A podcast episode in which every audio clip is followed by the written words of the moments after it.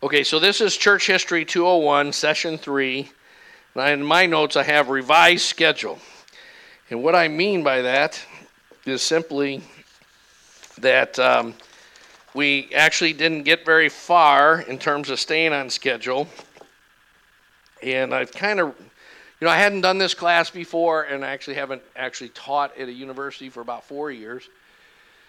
So, you know, I'm trying to get this class to fit the format of how we do the systematic theology class, and it's kind of turned out that it's proved to be sort of impossible. So I've been kind of brainstorming how to do this better. So, what we'll do in the future is we'll actually have two sessions for every time the theology class has a session. There won't be any additional reading, uh, and you know, the reading only works out to nine pages a week. So that's really easy. The, you know, we're, because I don't want to grade a ton of papers, and even when we have Deanna full time on staff, I don't want her having to grade a ton of papers. We're going to continue to have just a very small amount of IDs because I just want to make sure you kind of know how to think that way. The, the, um, so um, I may kind of be taking an unofficial survey. Remind me at the end of class today to see how many people would be willing to attend two lectures for every eight weeks. So that means Church History 201 would meet twice instead of once in between each meeting of the theology class on a Sunday afternoon. And then the Church History 202 with the presentations would still meet once. But that, because it, the truth is, I just can't cover the material in the book um, adequately enough. And I'm not going to try to cover everything. Uh, I'm just going to try to hit some highlights. You have the book. I'm trying to help you kind of know what to look for in the book. And um, we, if you remember, we made the lectures, uh, you know, that are from uh, Dr. What's his name? Fort, Fortson, Donald Fortson from Reformed Theological Seminary. His lectures are optional, but I would tell you, I have listened to every one of them multiple, multiple times. Like I'm listening five or six times per lecture because I, you know, listen to them while I'm sleeping in the mornings after Catherine goes to work. I put them on and sometimes I'm awake, sometimes I'm asleep. When you're old, you don't sleep that well. Uh, so um, I'm listening to them when I lift weights, when I do my stretching, crunch ups. Uh, they're good. They're very good. So, you know, again, they're optional, but I would really encourage you to, if you drive in a car or if you take showers, hope, hope some of you shower or, or baths or something. Uh, you know, there's times when you can't read. I, you know, it's really hard to read in the shower. the books get all wet. So that's I have speakers above my shower so I can listen to lectures while I'm showering. So try to find a way to listen to the lectures.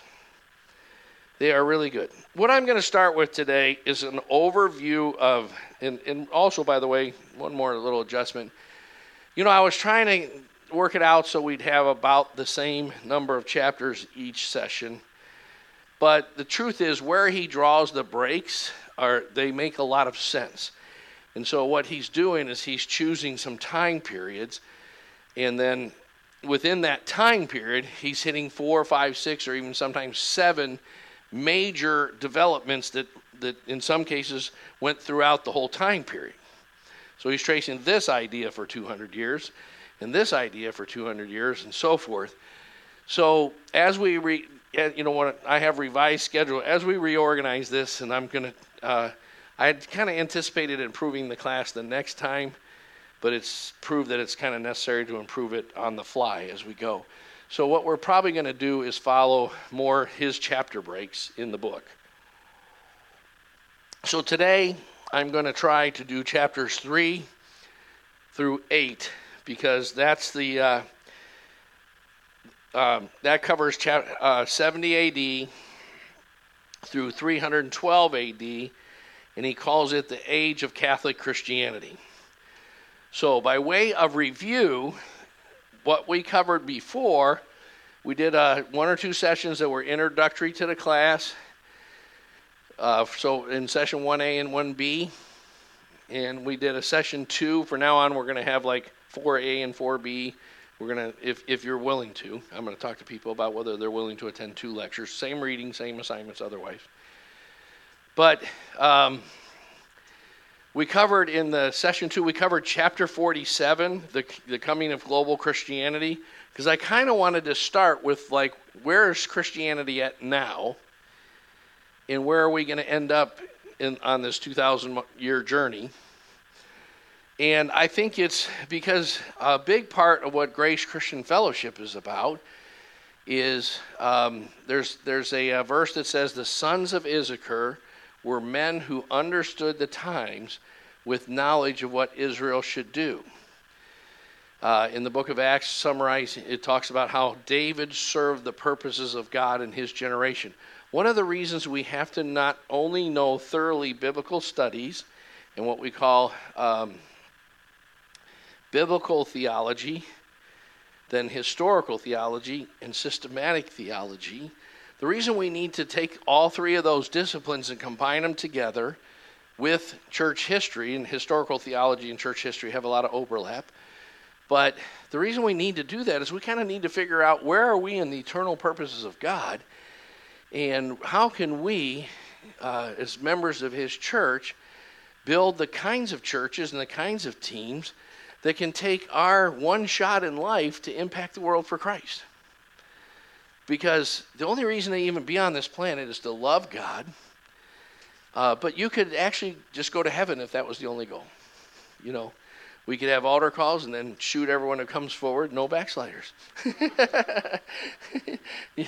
but the, the other purpose is, as Paul says in Philippians 3, that he pressed forward into the upward call of God in Christ Jesus, that he might apprehend that for which God apprehended him. And so uh, you'll never find your calling or your purpose until you get deeply involved in, a, in your local church. Because calling and purpose is always a corporate church thing. The reason people are having so much trouble and so susceptible to narcissistic visions of my this, my ministry, and my this and that and that is because uh, it, we, we are living in what they call radically individualistic Christianity once you begin to see the body of Christ the way God sees it and see covenant community and so forth, we have a calling together. And I want to walk in a lifetime journey with a bunch of people that are pursuing the same calling to extend the kingdom of God in, into all seven spheres of the kingdom of God in our geographical location but then, like Acts 1 8, Jerusalem, Judea, Samaria, after God builds a model pattern Christian community uh, here, we want to multiply it in other places. Once the prototype is right, then, then it can start to be reproduced.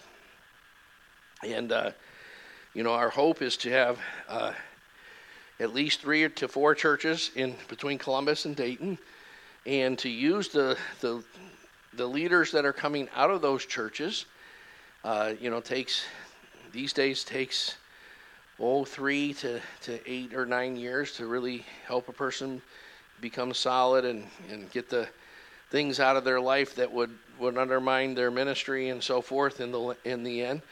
And uh, once we, you know, we want to use those churches to produce the quality leaders to be able to send teams to India and to Africa and other places like that. So, that's why we looked at chapter 47 first. And we made some comparisons to the, you know, the what they call the global south, which he admits and everyone admits that talks about this that it's misnamed because it apply it, it's you know God is moving this way in Central America, South America, all through Africa. Those are global south. Australia, Southeast Asia and so forth. But China is not exactly the global south. And God's expanding in China. Singapore, that's not exactly the global south, although it's a little south. Uh, it's, it's not like frozen tundra north. but uh, you don't have snow there, so I guess it's some, somewhat south. But it's no, well north of the equator. That's, you know, it's not really south of the equator. Um, is that correct? Singapore is north of the equator, right? Okay, so, all right, so it's sort of the global middle. Uh, but, uh, you know, and um, I, I just want to remind us the one comparison that he makes really well is that the places where Christianity is growing leaps and bounds, it's mostly Pentecostal and charismatic types of Christianity. And it's mostly a mindset that the book of Acts and, the, the Gospels are a description of how Christianity is and should be. Which really fits well with good theology because uh, any good theology, even if you're not thinking about the gifts of the Spirit or the power of God or anything, really realizes that ours is a God of history. Our God had an eternal sovereign decree, and He created the time space continuum, and He created the earth for His eternal purposes. Right? And so those purposes are unfolding in time, but that's why both covenants start with the historical books. Most uh, Bibles will call Joshua through Esther the 12 historical books but they're actually the 12 other historical books because Genesis through Deuteronomy are the five foundational historical books of the Old Testament, followed by 12 other historical books that trace the history of God's workings with mankind from creation until uh, after the captivities. You know, the first couple dis- captivities, both the northern kingdom and the southern kingdom, and the re- the uh, renewal, uh, the, you know, the post Babylonian captivity, um, rebuilding of Nehemiah and Ezra and so forth. Then the, the New Testament picks up with history. Four historical biographies of our Lord Jesus Christ, followed by one historical account of the early church. And there's a reason why the church fathers put those books first. Because history is always foundational. So, really, uh, the global South Christians are, uh, which is ironic since there's not enough teaching of theology and history and so forth, that there's anything that the moves of God in, in all these places we're talking about need um, in terms of. Um, so, hold, pause it on Vesh. Again.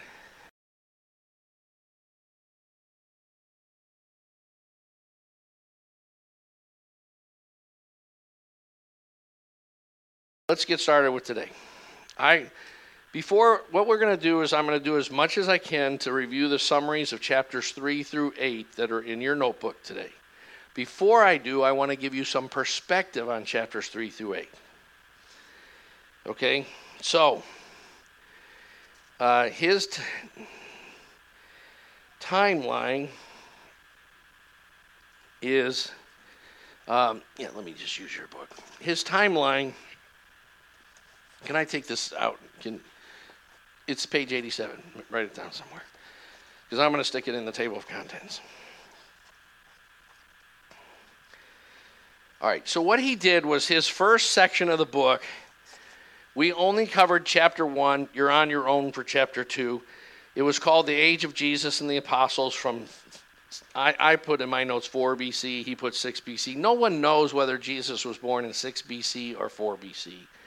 Uh, he clearly was not born in 0 AD. Uh, that's just what they thought back when they set the calendar in the first few centuries. So, um, the you know the chapter one kind of deals with an overview of the Gospels, and chapter two is kind of an overview of the Gospels in the Book of Acts. And you know, if there's any strong point of our church, hopefully that's it.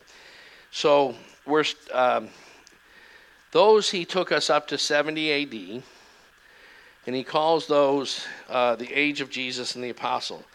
Then from the 70 AD to 312 AD, he calls it the age of Catholic Christianity. And I'm going to give us here an introduction to that age and what's important in that age. And he has chosen, uh, if you take all the important things of that age, he has a chapter on each one of them. Then the age of the Christian Empire from 312 to 590 is basically after the conversion of Constantine. So let, let me just give you a quick timeline. It, in 70 AD, the reason he chooses to stop there is uh, pretty obvious if you read the Bible and you understand the Bible, how Christians understood it in the first century. Today, we actually think of Matthew 24 and 25 as having something to do with eschatology and the end times. And we think the book of Revelation has to do with eschatology in the end times. But they, neither of them have to do anything with eschatology in the end times. Um, they have to do with the transferring of the kingdom from Israel to the church. So in Matthew uh, and Luke, both of them, the major theme of those gospels is God's covenant lawsuit against Israel. So in the Bible, God calls a guy named Abraham in Genesis 12. He makes promises to him that he's going to be the father of a multitude, and then he's going to that in him all the nations or families of the earth are going to be blessed. And in the in the early parts of the Bible, part of the reason genealogies are important is that the idea was that families became nations. So, in the end of history, we have people from every tribe, tongue, people, and nation worshiping God, right? That's the fulfillment of the whole flow of the Bible that God would have a people for himself that are, are a blessing and bless the earth, and that they would come out of Abraham and his seed, and that they would then uh, that that blessing would spread to every nation and every family and every family people group of the earth, right? But uh, as God, uh, you know, then he, he tells Abraham, Your people are going to go down for 400 years. I probably don't want to get into this too much. It's the flow of the whole Bible. It's what you're going to read if you read the book that we're reading this year called The Big Picture, tracing the storyline of the Bible in, in a nutshell, he tells Abraham, Your people are going to go down for 400 years to, in Egypt and so forth, because the land I'm about to give you, where the Amalekites and the Canaanites and so forth live, their iniquity is not complete yet. They're going to get so wicked that it's beyond crazy wicked. And, uh, and I'm going to allow you to inherit this land. So, on their way there, uh, after the Exodus, he meets with Israel in the wilderness, makes covenant with them at Mount Sinai. And uh, in Sinai, of course, is Pentecost. And then he. Uh,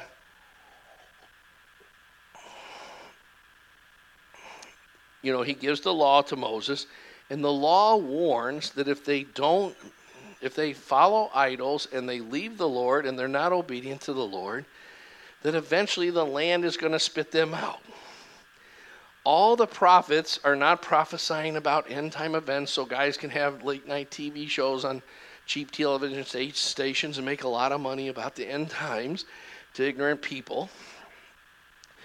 The, you know, the the whole of the prophets, the prophets are calling the people of God back to covenant faithfulness to their true father, to their true husband, to their true uh, farmer, vi- vineyard keeper, and so forth, right?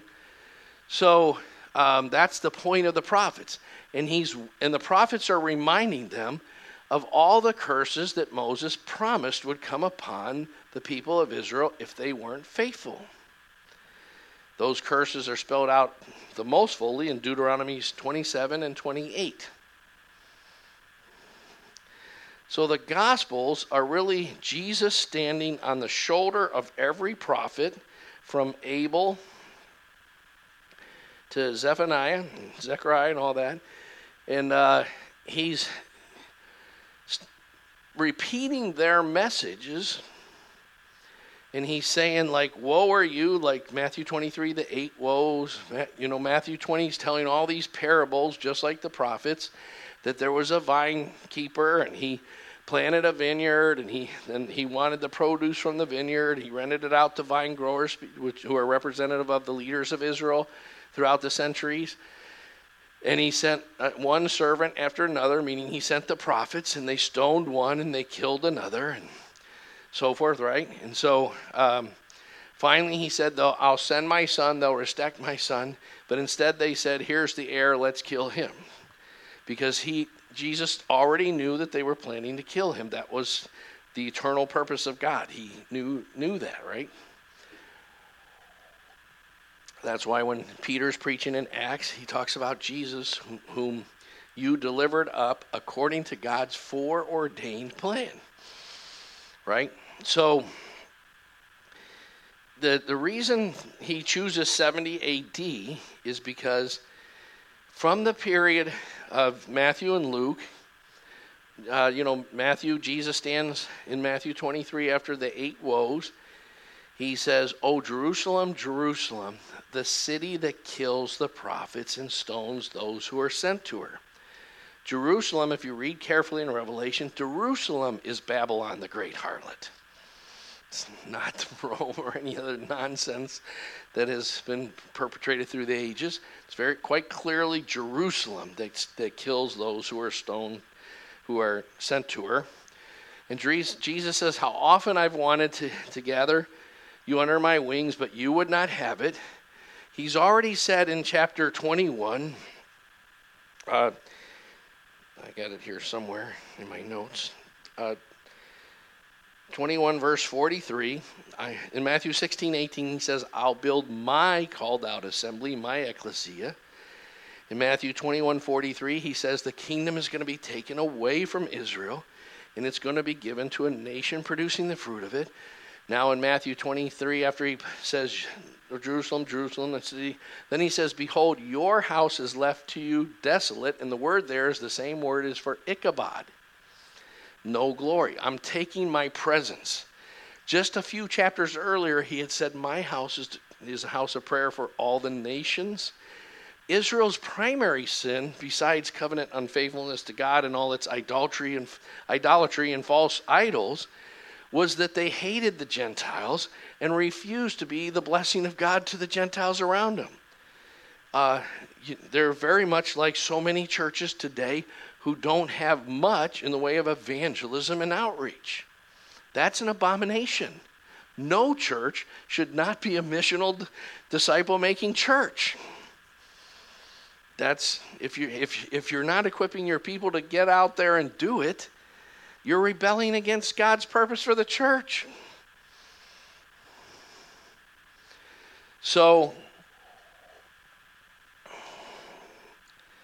after he says, your, your house, he disowns the temple. He's no longer going to have anything to do with it. He calls it desolate, which is the, in the Septuagint version, it's the, the word used uh, back in 1 Samuel when Eli's uh, son's wife is dying and she names her son Ichabod. The glory has departed from Israel. That's what Jesus is saying. This, that's it. I'm done with the with the Jews. Okay?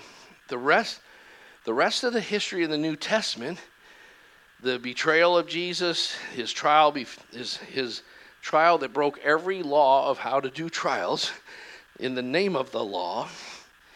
Uh, uh, read Who Moved the Stone by uh, Morison.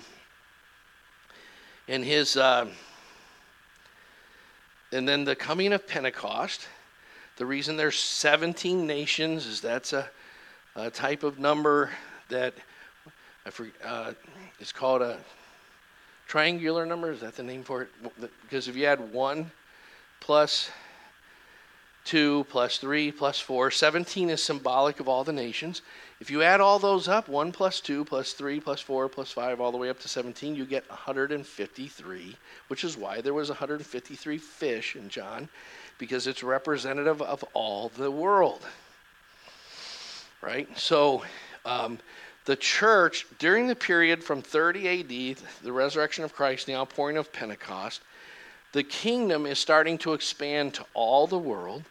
Several times it, in, the, in the New Testament, it says that Matthew 24, the, this gospel of the kingdom shall be preached to all the nations, and then the end shall come. The New Testament says several times that that's already happened because the early church, uh, by 70 AD, Thomas had made it to India. Uh, uh, various apostles had made it as far as Finland, Sweden, Norway, Fran- what's today France. Uh, churches had been planted in England. In the all that happened in the first century. And now they didn't get to the Western Hemisphere or anything, But they in the Bible, the first fruits are representative of the whole. And the first fruits of all nations had had the gospel preached to them. The gospel of the kingdom of God, not some Americanized, reduced, narcissistic, what's in it for me, sinner's prayer gospel. But the real gospel of the kingdom had been preached and was in communities of, of the king that were of communities of Christians living a corporate lifestyle under the king were starting to appear everywhere.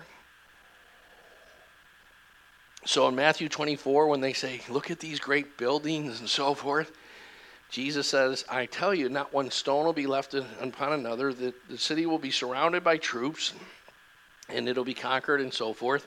And he says, This generation will not pass away till everything I'm talking about is fulfilled. A generation in the Bible is 40 years. Nobody knows for sure if Jesus died in 30 AD or 33 AD. There's other things we know about based on, you know, you know, events we found, collaboration of Roman documents and so forth, that it had to be one of those two years. And uh, it most likely was 30 AD. And Jerusalem was destroyed in 70 AD. That's why he chooses to, to stop the first section of the book in 70 AD because some important things happened. In 64 AD, Nero, one of the five wicked emperors from what was called the uh, Ju- Julio, Julio Cla- Julian Claudio, Claudio dynasty, there was a, like a family of five, including Caligula and so forth. There was a family of five wicked emperors. Nero was perhaps the most wicked of that bunch. And his full name, if you Wikipedia his full name, the letters of his name, because uh, they used to assign uh, a numerical value to letters, they are they add up to 666. He's the 666 of the book of Revelation. And uh,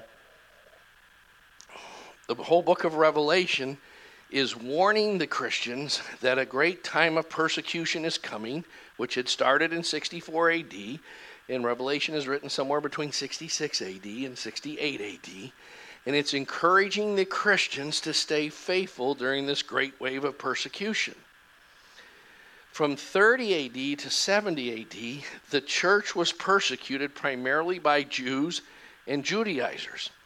If you read carefully as you go through the book of Acts and read the epistles carefully, everywhere they went, the Judaizers came after them false accusations, stirring up, riots, etc., because um, they hated Jesus and they hated the Christians and they were trying to stop the ongoing purposes of God. They had become God's enemies. That's why Jesus' parables say, These enemies of mine, slay them in my presence. And he's talking about the Jews and the Jewish leaders. Okay? 64 AD through 70 AD is a little transitional period that a couple things happen. The kingdom, the churches are finally fully established. The whole New Testament is written by 70 AD. And there are church, churches established by 70 AD in such that now the kingdom of God is clearly among the churches of the, of the Gentiles and the nations. And no longer is the kingdom of God have anything to do with Israel.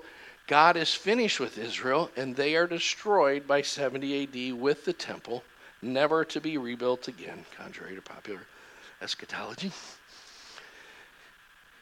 Because to rebuild the temple and rebuild the sacrificial system would be, would be a blasphemy against Christ, and it would be saying that Christ died needlessly if we could if people could actually be saved by works and by foreshadowings of sacrifices of Christ. It's amazing how shallow evangelical and deceived evangelical theology actually is. By the way, there's lots of books that, that believe this. They're from people who are called Reformed. Uh, read our eschatology book list. Okay, so um, so 64 AD to 312 BC, 64 to 70 is kind of this transitional period where the persecution is gradually no longer going to be from the Jews And from this point out, it's going to be from the Roman emperors in the Roman empires. The church lived in constant persecution until the year, the reason it ends at 312 AD, because in the year 313 AD, the Emperor Constantine converted to Christianity and he issued a proclamation called sometimes called the Edict of Milan because he was in the city of Milan when he issued it. It's sometimes called the Edict of Toleration, although that can be a little confusing because there's many edicts of toleration in church in, in all kinds of history. And it's sometimes called the Edict of Constantine. So it sometimes goes under three names. But he made Christianity legal and made and uh, made uh, persecution and and prosecution of the Christians uh, cease in the Roman Empire from that time forward. And he himself became a Christian, and that's why the, the next section is called the Age of the Roman Empire, something like the Age of Christian Roman Empire, 312 to 590 BC. During that time, the church had seven ecumenical councils, the first of which were called by Constantine to iron out things like um, the true canon of Scripture, the true doctrines of the creeds, and, all, the, the true leadership structure of the church, and all that kind of stuff, right?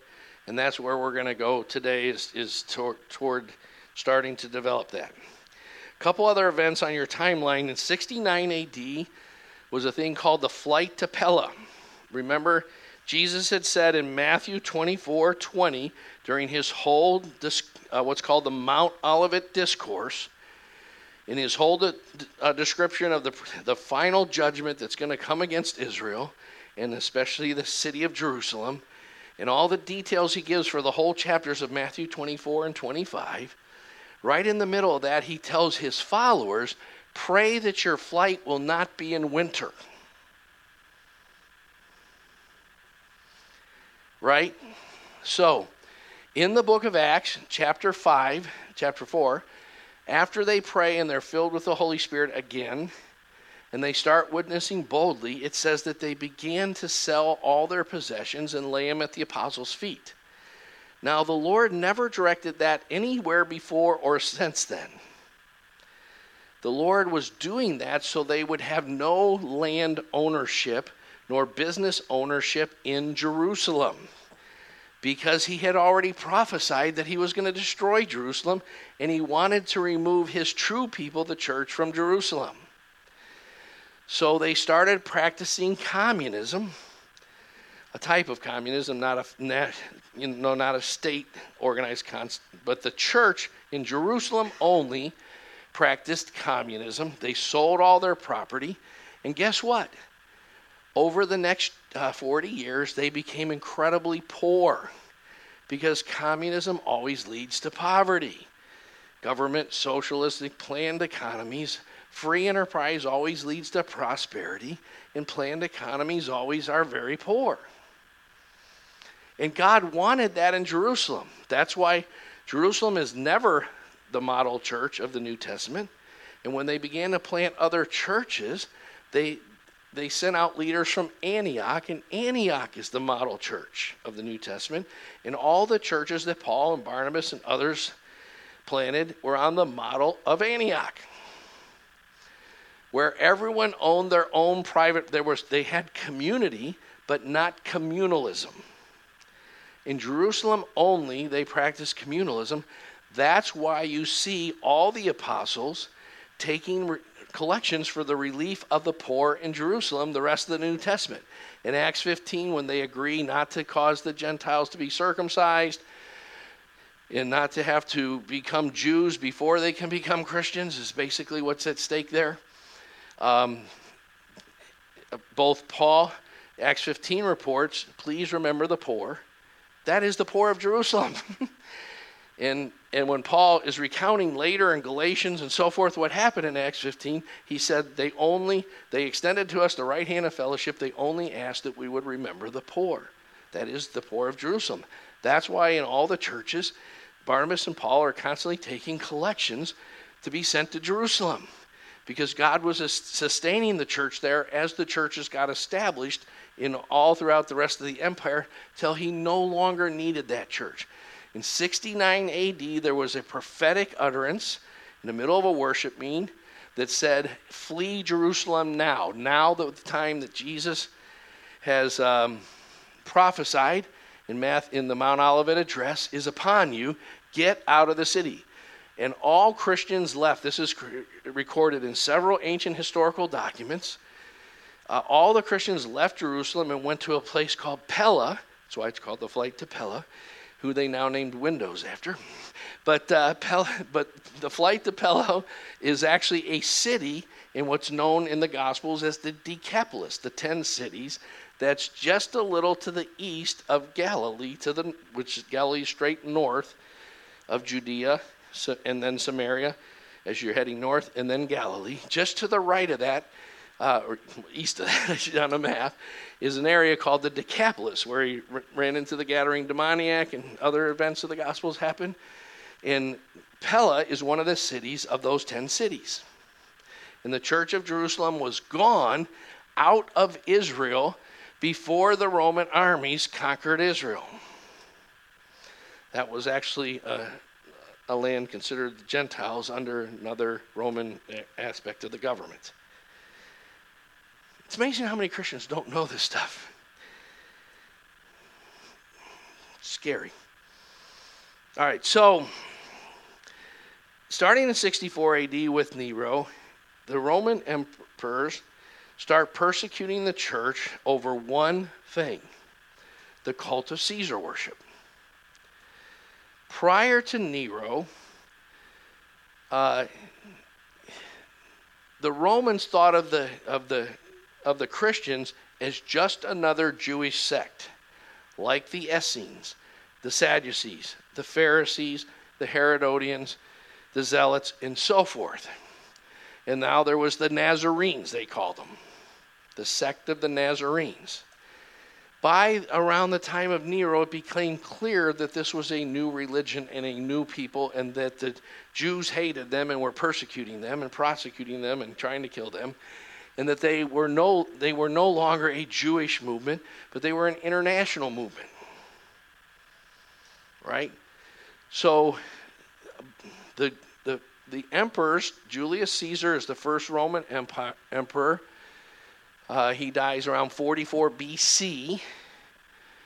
And uh, that's when the Roman Republic ended during the reign of Julius Caesar and the Roman Empire started. No longer was Rome run by a, a Senate and a Republican form of government. It's now run by totalitarian emperors, and the cult of emperor worship starts.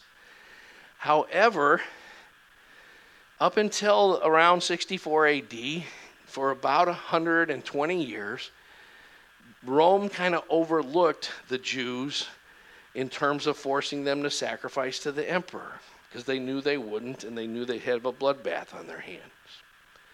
After 64 AD, they decided they would force the Christians to, to, to make the, the sacrifices to, to the Caesar, Caesars and the emperors and when the Christians didn't, they were arrested and killed.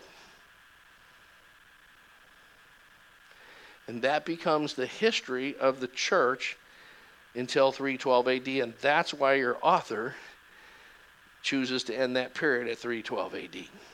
Everyone following that? I'm just trying to give you the overview of the timeline and why the, he chooses those dates. Now, 70 AD to 312 AD uh, he calls it, uh, what does he call it? The age of Catholic Christianity. So, some things that you should know about it. John, do you need to ask a question or did I catch it? Okay. They're probably no more than me anyway. Google knows everything.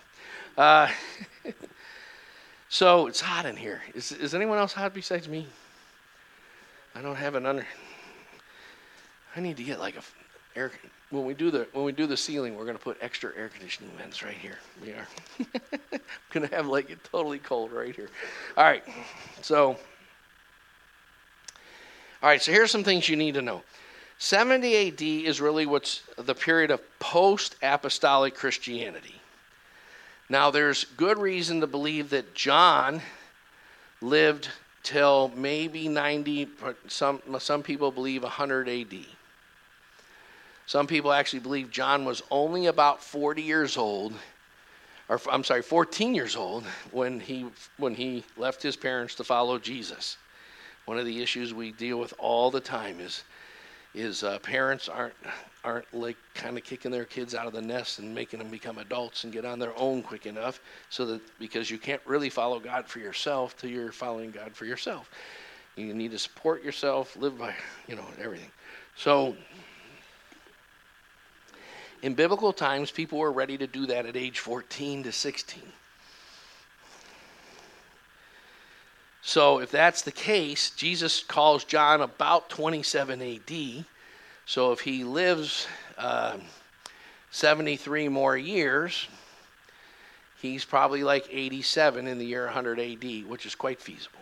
Lots of people, even then, lived into their 80s.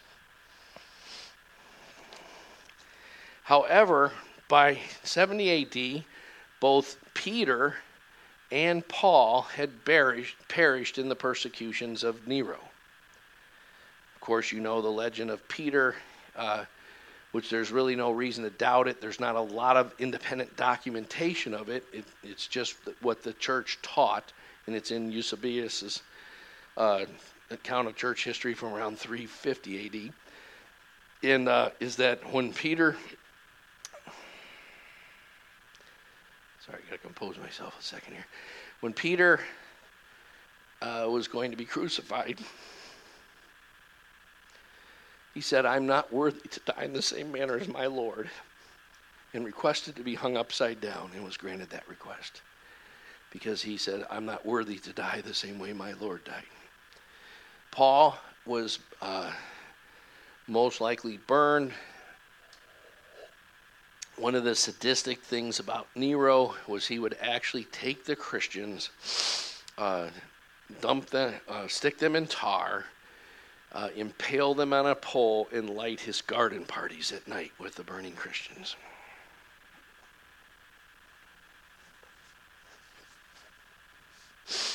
This area always, this era of the church always makes me think about that verse in Hebrews that's summarizing all the great saints and that they were sown and sawn into. And of course, there, Hebrews 11 is talking about the saints up through that time period, but still, it applies to the saints after that. And it, when, it's, when it's talking about how they were ripped up by lions, all this stuff, and then it says, Men of whom the world was not worthy.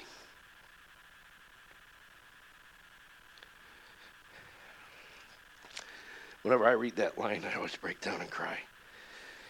Um, so it's the post apostolic era. Even though some apostles were still alive, most of the apostles died violent deaths. Um, there's actually, I don't think, yeah, the book doesn't cover this. The lectures do cover. Uh, they there are fairly well substantiated legends of, of each apostle and how they died, and, and all the others died violent deaths. Um, you know, the understanding is that they tried to, to execute John a number of ways, and like Daniel in the lion's den, he lived through the executions.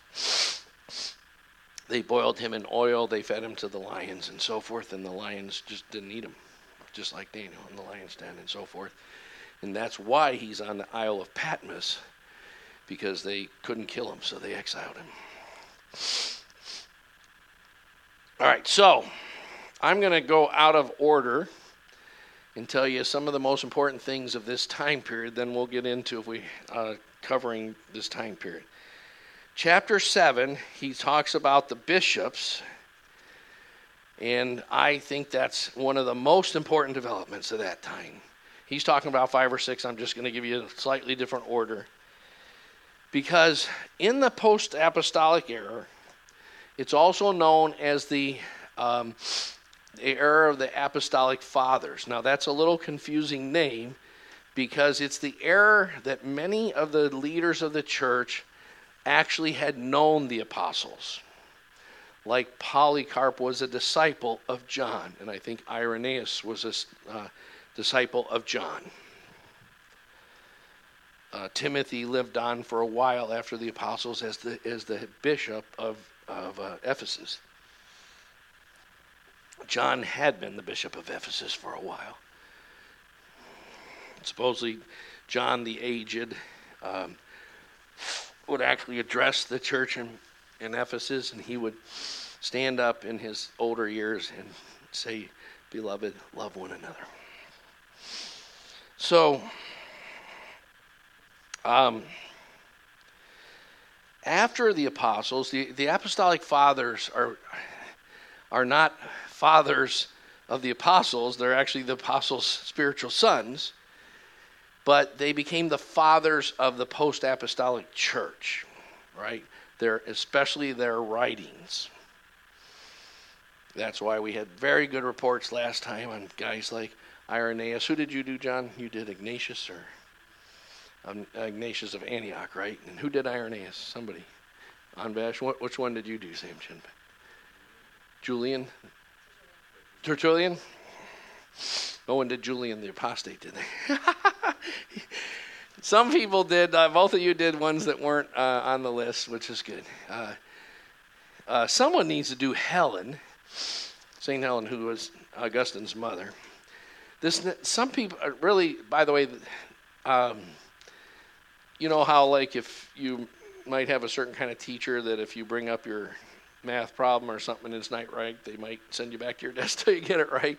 Somebody needs to do a report, or I'm going to send you all back to do it again.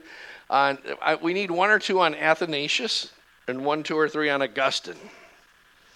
Now, here's how we could break that down. Athanasius could be up to three reports because someone could do Athanasius is the first to put the put the canon at the 27 books that we call the canon today in a letter that he wrote. We're going to talk a little bit today, hopefully, about the canon and how that developed. Athanasius somewhat important because um, there's, if you listen to the black hip hop and the black Muslims and so forth, one of the things you erroneously hear all the time is that uh, Christianity is the white man's religion. Athanasius was an African American, uh, not American, African. He was a black guy, and he, in fact, uh, his nickname was the Black Dwarf because he was a short black guy. And Athanasius single handedly saved Christianity. He was the most important figure of his century with no close second uh, because he stood against the Arians for the true doctrines of the incarnation. And there, there was a saying, Athanasius contra mundum, Athanasius against the world. He had to flee from, from the, the, the Roman Empire five times during his bishopric, um, and, and then was brought back each time. But there were times when it looked like the Arian bishops who taught a false Christology and were therefore a pseudo Christian cult were going to wipe out real Christianity. And Athanasius stood against them in three very important ways. So, any one of these could make a good presentation on Athanasius. I'd be glad if we had more than one. One is that he, um, part of what all the false cults always had a list of books themselves that had all kinds of false gospels, like the Gospel of Thomas and so forth, that were all written much later than the apostolic writings, usually half a century to two centuries later, and that clearly taught different doctrines. So, Athanasius helped clarify the 27 books of Scripture. We'll, we'll give more detail. Athanasius wrote a book that if you go to Dominion Academy, you have to read what your sophomore year called On the Incarnation. What's that? Oh, you got to read the whole thing. Now you have to read the whole thing. If, if, if you want, if you want, if you want to have lunch with Pastor Greg, read the book and tell me about it. No, that, get the version that C.S. Lewis wrote an introduction to, because it's been translated into an easy to understand English, and C.S. Lewis's introduction is fantastic. On the incarnation, it's a defense of the of the, you know, the the dual nature of Christ, that He's fully God and fully man, 100% God, 100% man in such a way that the, the two natures are combined into one person. Very sounds similar to the doctrine of the Trinity, right? One person, yet in such a way that the two natures remain completely distinct and not confused or commingled. However, because of the current state of we forgot all about the deity of the Holy Spirit Christianity today. Nobody knows he wrote a similar book on the Holy Spirit. That and that the doctrine that the Holy Spirit is God was under extreme attack during his time, and uh, that it was uh, there were groups that thought the Holy Spirit's just a uh, energy force, non-personal, uh, that he was sent by the Father and the Son as a ghost, but that he, he was not co equal and co eternal. That's why the creeds say, I believe in the Holy Spirit, the Lord, maker of the earth, you know, or whatever, that, forget how it's worded.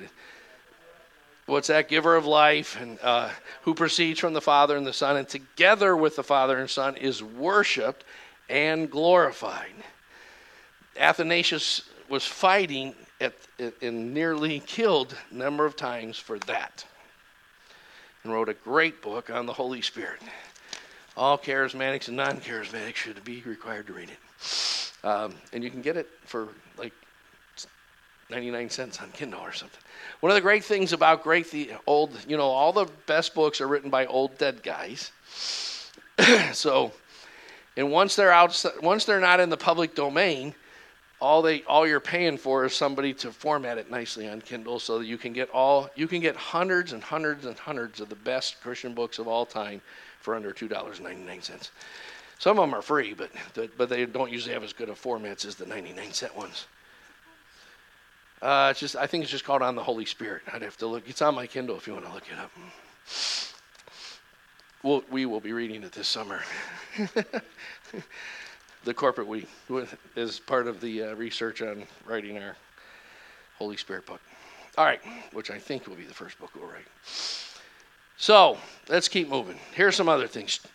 After 70 AD, post apostolic, so forth, we already talked about the rise of bishops. Um, we didn't really talk enough about the rise of bishops. That's chapter, he puts it as chapter 7. Here's why that's important.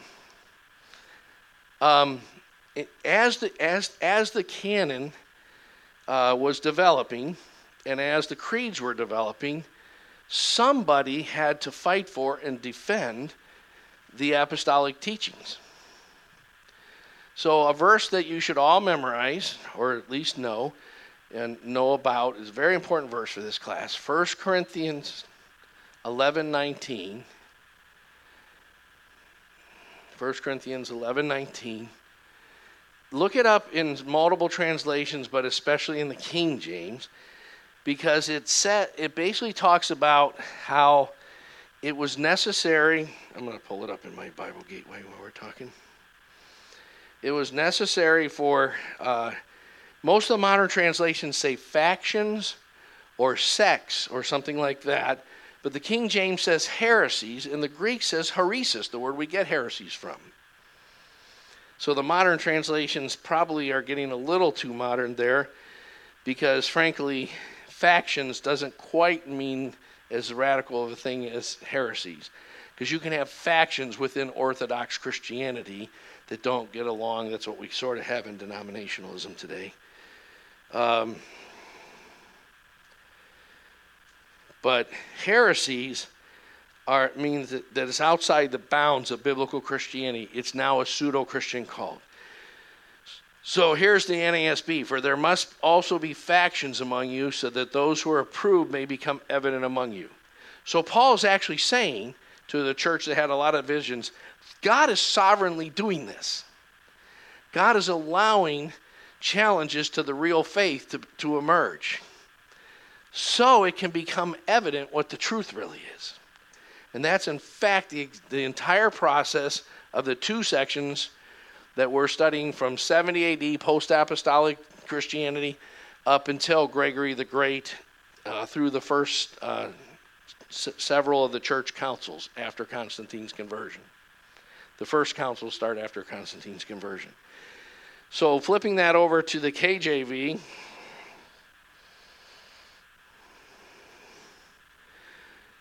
uh, it says, "For there must also be heresies among you, that that which are that they which are approved may be made manifest among you." So some translations say it may become obvious, evident, manifest, clear, and heresies, um, factions. Let's see what the ESV says. I think it says something like. Um, for there must be factions among you in order that those who are genuine among you may be recognized. So here's what happens. From uh, pro- approximately 70 AD up through this period that we're going to look at next week, um,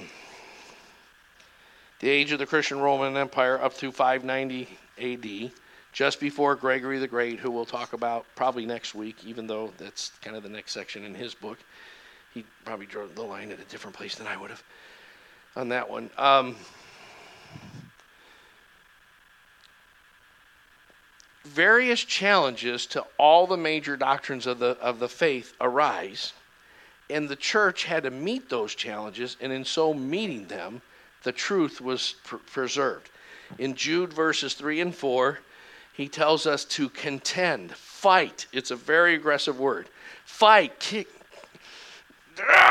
like at, at all costs, die on this hill for the for the truth that was once and all for all delivered to the saints in the apostolic body of writings. That's what he's saying. So he's saying this of all things has to be preserved. And what you know, what a lot of people don't understand is the church meeting in these councils to fight about homoousion versus homoiousion or whatever. Those that was the most important things that were going on on the planet then and maybe in the history of the world next to the coming of Christ himself because they were fighting for what does the coming of Christ mean for all mankind they're fighting about who is the trinity and what are the authoritative books? And what are the major doctrines of Christianity if you don't have you're outside the bounds of the church? So, chapter 3, he deals with Catholic Christianity. Chapter 4, 7, the bishops, who were mostly post apostolic fathers originally. Catholic Christianity, we're going to talk about what that means. John 17, 22, Jesus says, um, he prays that they all may all be one as the Father and the Son are one. Ephesians 4 talks about how there's one faith, one Lord, one baptism, and so forth. And it's the whole chapter is about preserving the unity of the faith. Up until um, approximately the Reformation, Christians had the idea that if the church ever gets divided, no kingdom divided against itself can stand.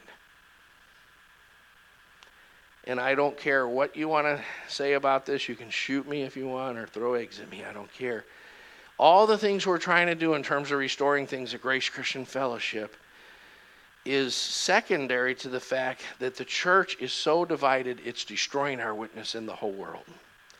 The reason I'm willing to fight and die on the hill that we would be an integrated church with black and white international students. I, I am praying all the time that God will bring us a significant Hispanic leader so that we can be uh, have a lot of Hispanic people in this church and so forth, and more international students, and more international students, and then some more international students.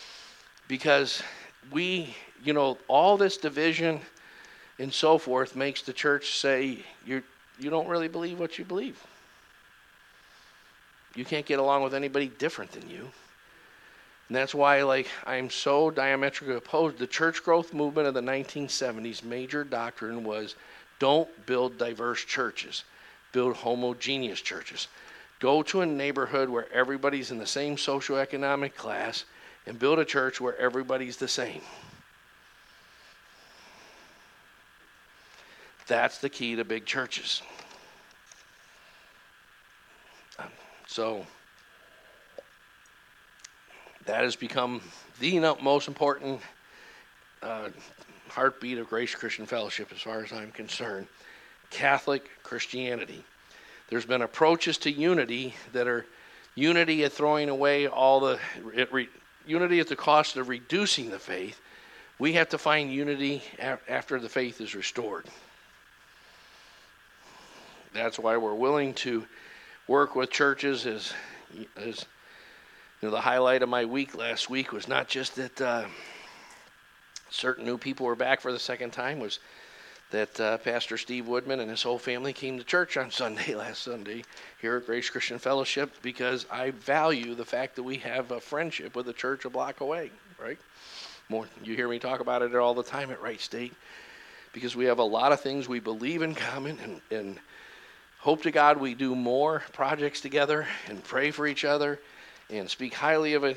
You know, um, I'm so happy. It's you know Jeff and Jeff and Jean Burks you know how they found out about our church? Steve Woodman told them about our church.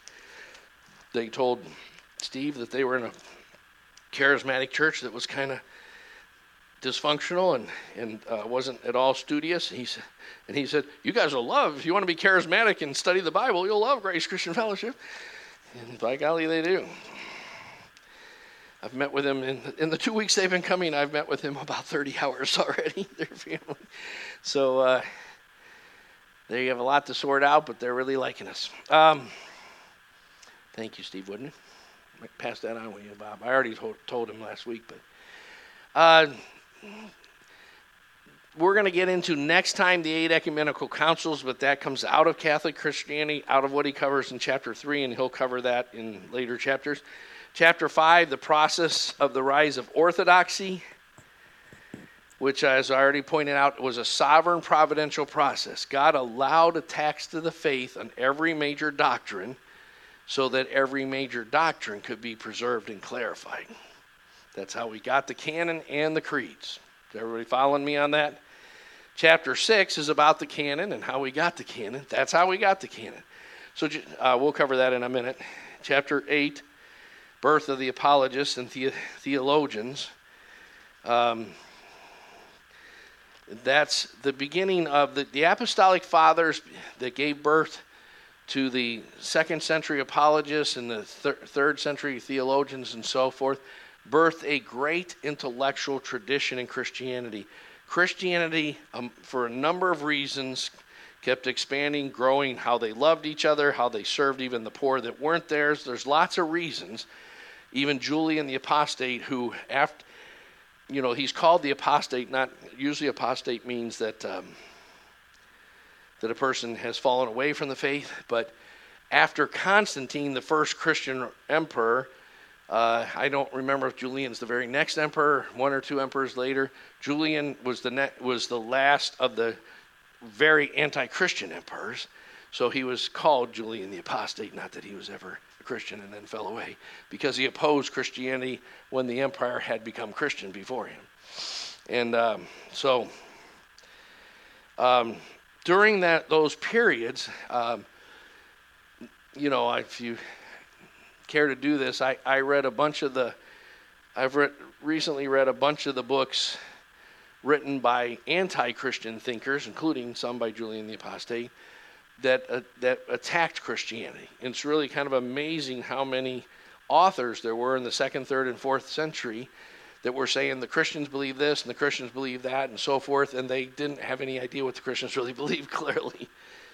But all you need is the, you know is the uh, the accus- accusation of impropriety you know, the, they said the Christians were having these love feasts, so they must be having, and they're private because the Christians didn't allow anyone in, at uh, their communion services who wasn't fully catechized and baptized and, and a covenant member of the church. So they said they must be having orgies at these love feasts. And I think there's cannibalism practice because they're eating someone's body and drinking his blood. Which there were actually mystery cults in Rome that that like drank bull's blood and all kind of weird stuff, and they just figured it was another mystery cult doing weird rituals. And the, they they're anti-empire, and they go out to the they go out to these Christians go out to the uh, uh, city dumps at night and save the babies that have been left out for the wolves to eat, and take them home and raise them as their own kids. They considered that a terrible thing to do. And they were really upset because they said there's neither male nor female. They're all one in Christ. They're, they're teaching their men to respect and serve their wives instead of use them. Roman, Roman wives had no property rights. They were, they were treated as less than your slaves by their husbands. And Christianity was considered a woman's liberation movement. People forget that today. So, all right, so that's an introduction to what we're doing today. uh, I suppose, yep.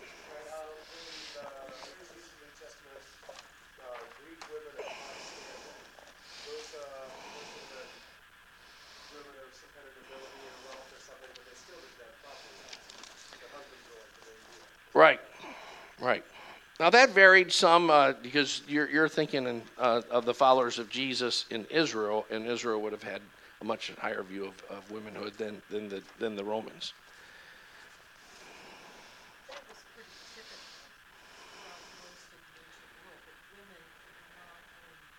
Right.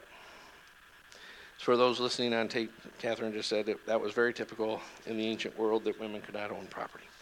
So let's see how much of these chapters we could get through. Um, in the half hour. Well, we, we, we can go to 4:30. We got about one hour. Is there any way to cool me down? Is anyone else hot besides me? Are you cold, like shivering cold, or just okay? John, maybe swing that door open and just prop that door, prop that door open a little bit, because I'm gonna pass out. I need it. I need a portable air conditioner. All right, so let's. Uh, we're gonna go in his order. So let's do chapter 3, uh, only worth his people, class, Catholic Christianity, some highlights. That should be right in your notes. So the word Catholic uh, is used for a couple reasons, in which he, uh, which he, um, if you noticed in our creeds, we actually have the word universal. Do you know why we have that? Uh, we really battled over whether to do that or not. It's a little bit like we have this heresy where we serve grape juice and wine on, which really makes John Weiss upset because the early, the first, the first people who proposed drinking wine, uh, grape juice instead of wine were the Gnostics of the fourth century, and the church was very adamant that if you drank grape juice at communion, that would be a very big sin. Uh, that would be blasphemous against God and a heresy, and evil as can be. We do it because people are so deceived out there, and we want to bring people through to a healthier thing, and there's no point in blowing them away right off the bat. So that's why we actually use the word Catholic, because people are so ignorant that they don't know what Catholic means. So we've had visitor after visitor when we when we used to have the word Catholic up there goes, "Are you guys Roman Catholic? Oh my God!" If there's anything that evangelicals and fundamentalists and reformed people all agree on is they hate Catholics. They might not know anything about the Bible or the or the Trinity or whatever, but by God, the the, the whore of Babylon is the Catholic Church. It's actually Jerusalem, and. Uh, and the woman, you know, she's the woman on seven hills, and the Pope is the Antichrist, and Hal Lindsey is is the Apostle Paul, or and uh, so people actually come here. Like we actually had people who never came back because we had the the word Catholic in the creeds. So we said, well, let's water it down to universal. It means sort of toward the word Catholic. And uh, this way, we'll get an audience of people and get to educate them a little bit before they hate us. Uh, we, we want to slow the process down so they can wait till they've been coming like two months before they hate us uh, instead of the first week. But uh, Catholic does mean universal. So, one of the reasons the church, you see a lot of the church fathers start to use the word Catholic in their writings, is because Christianity had spread as far as India, uh, etc. Norway, Sweden. In fact, if you go to, I forget, I think if it's, I think it's Andrew up in Norway and Sweden. They actually have like consider them him uh, Andrew like the patron saint of the country because he was supposedly the first one who brought Christianity to them. Um, so there's all kind of churches named St. Andrews and monuments to Andrew and so forth. And some of those, uh, what, what, do you call those? Uh, Norway and Sweden. There's kind of a name for all those countries. Scandinavian countries, yes, where the people are, have blonde hair, blue eyes, and big noses. Well, sounds good to me. But uh, yeah, um, at least they have hair. But uh, so during the, the but but the other reason was not just the universal vision, but it was the common Orthodox beliefs, the Episcopalian church government structure, and so forth. Okay, now, the Episcopalian church government developed like this. In the New Testament, there's the word presbyteros, which we get Presbyterian from, and really means overseer or elder. Someone who sees from a broader, eternal, mature Christian perspective with wisdom and, and orthodoxy in their mind and heart and um, and episkopos, which means the same thing. And in fact, they're used interchangeably. Right? Now, sometimes the Greek word poimen, which means shepherd, is applied to the elders, but not all shepherds are necessarily elders. That's in our church we have elders, but we have people who we ask to shepherd various people, who you could you could say that in a sense Stephen Leopold is shepherding Tim Kelly and Matt Fortner and Kyle Williams, you know, for instance. Um, and some of you have been asked to shepherd various people at different times. So, um, those were used interchangeably in the New Testament, uh, presbyteros and episkopos, which we get Episcopalian or bishop from that word. However, by about 90 AD, in the early church, there was always one presiding elder or senior elder. Because a very important biblical idea is the, called the one in the many. God is one, yet he's three. Three persons, one being.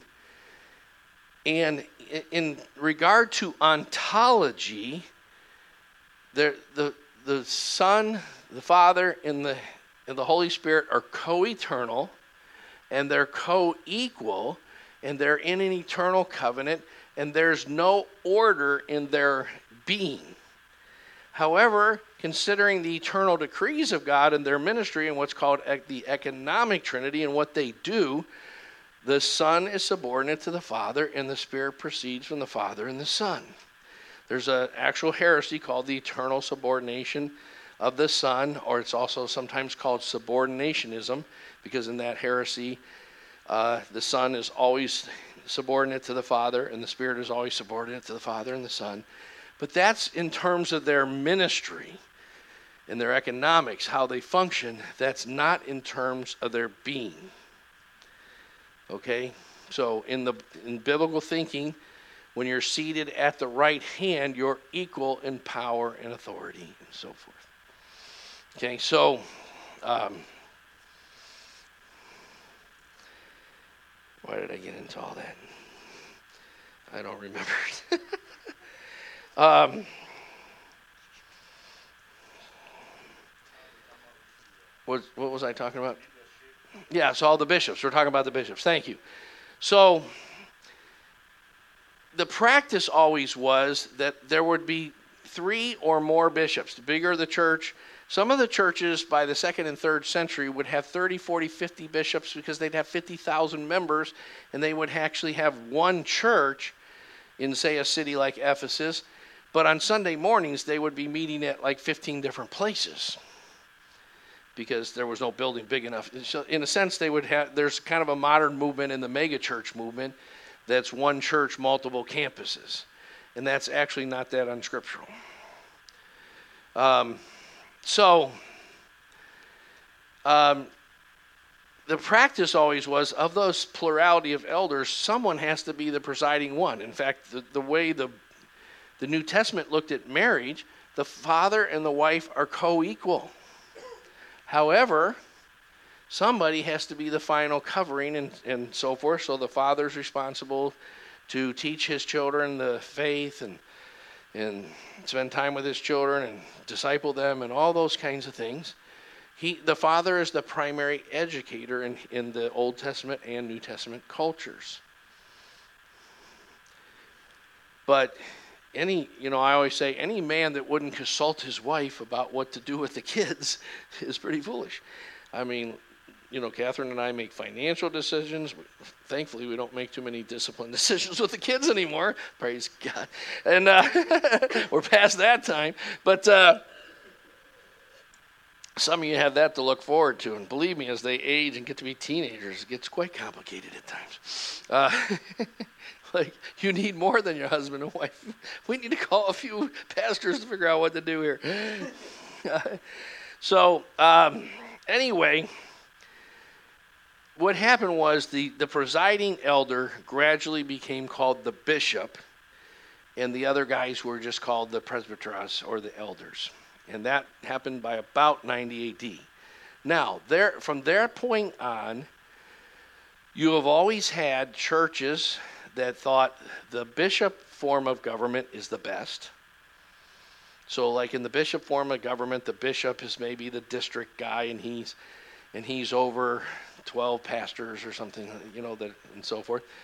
Um, after the Reformation, especially among the Reformed Presbyterians and so forth, the the eldership or the Presbyterian form of government. In Arbor Church and Grace Christian Fellowship practice the the uh, Presbyterian form of government. So we're both parts of associations of like-minded churches, but the association can voluntarily share resources or ask speakers to come and so forth. But you know the outside guys don't have any government in the church. They might get asked to come and speak at a special occasion, or if the, the elders feel stumped. Uh, we, you know, we had a very difficult pastoral situation this week, and we consulted uh, three pastors in the ARC and a uh, professional counselor as to what to do. But ultimately, the decision is the elders of the church and the property is owned by the elders of the church. You know, if you know the, the, the, the, Episcopalian situation, when the Episcopalians started ordaining homosexual ministers and all that, many Episcopalian churches quit the association and they lost their buildings and their property because the denomination owned them. So they had to start over again, renting gyms and everything like a startup church, even though they were quite wealthy churches. And they lost their in some cases, they lost hundreds of thousands of dollars of savings.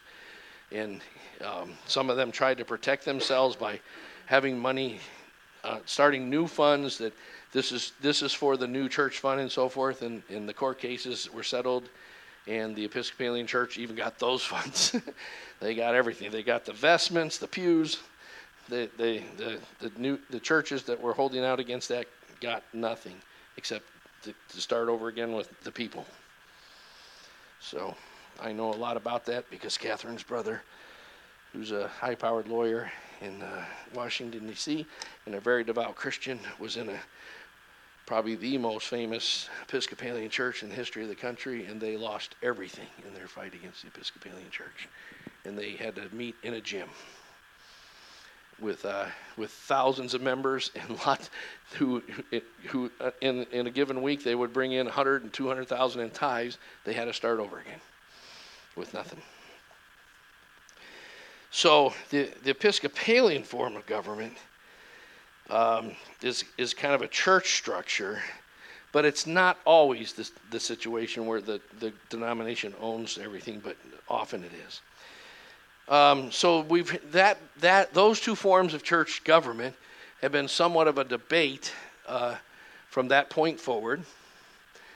Also, after the Reformation, especially uh, after what was called Arminianism, a third form of church government uh, began to emerge that really had never been done in history, called Congregationalism, where the congregation kind of votes on things and and, and every person, whether they're mature in the Lord or immature in the Lord.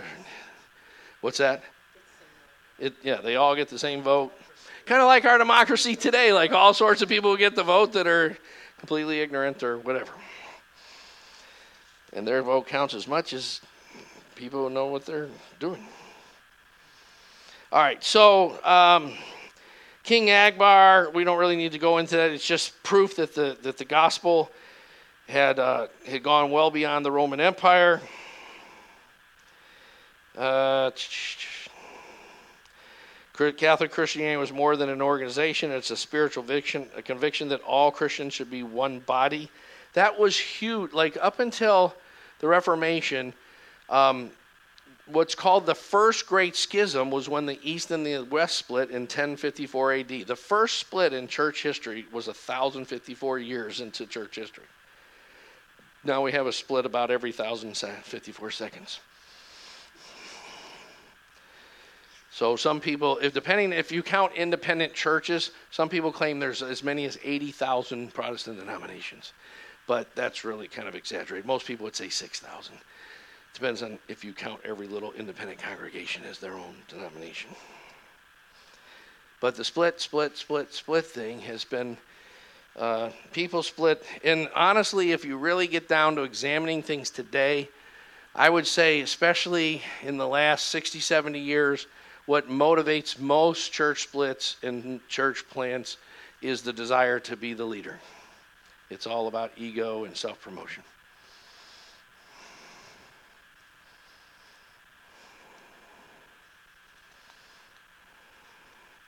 Now, the universality of Christianity is a common idea in the New Testament.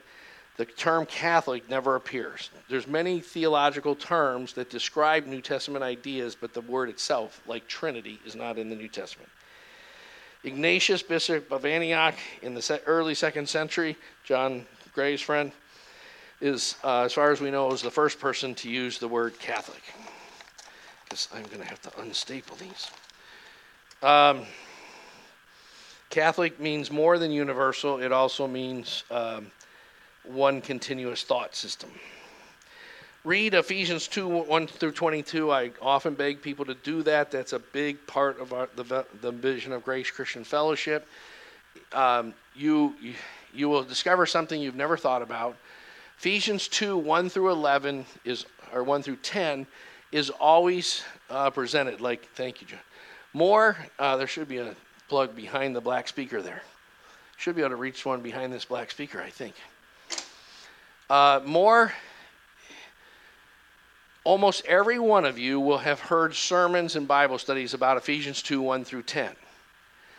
But it will be have been interpreted in a radically individualistic way about your sin. You know, the three enemies of the Christian faith are listed the, the world, the flesh, and the devil and by grace you were saved, and all these kind of concepts, things.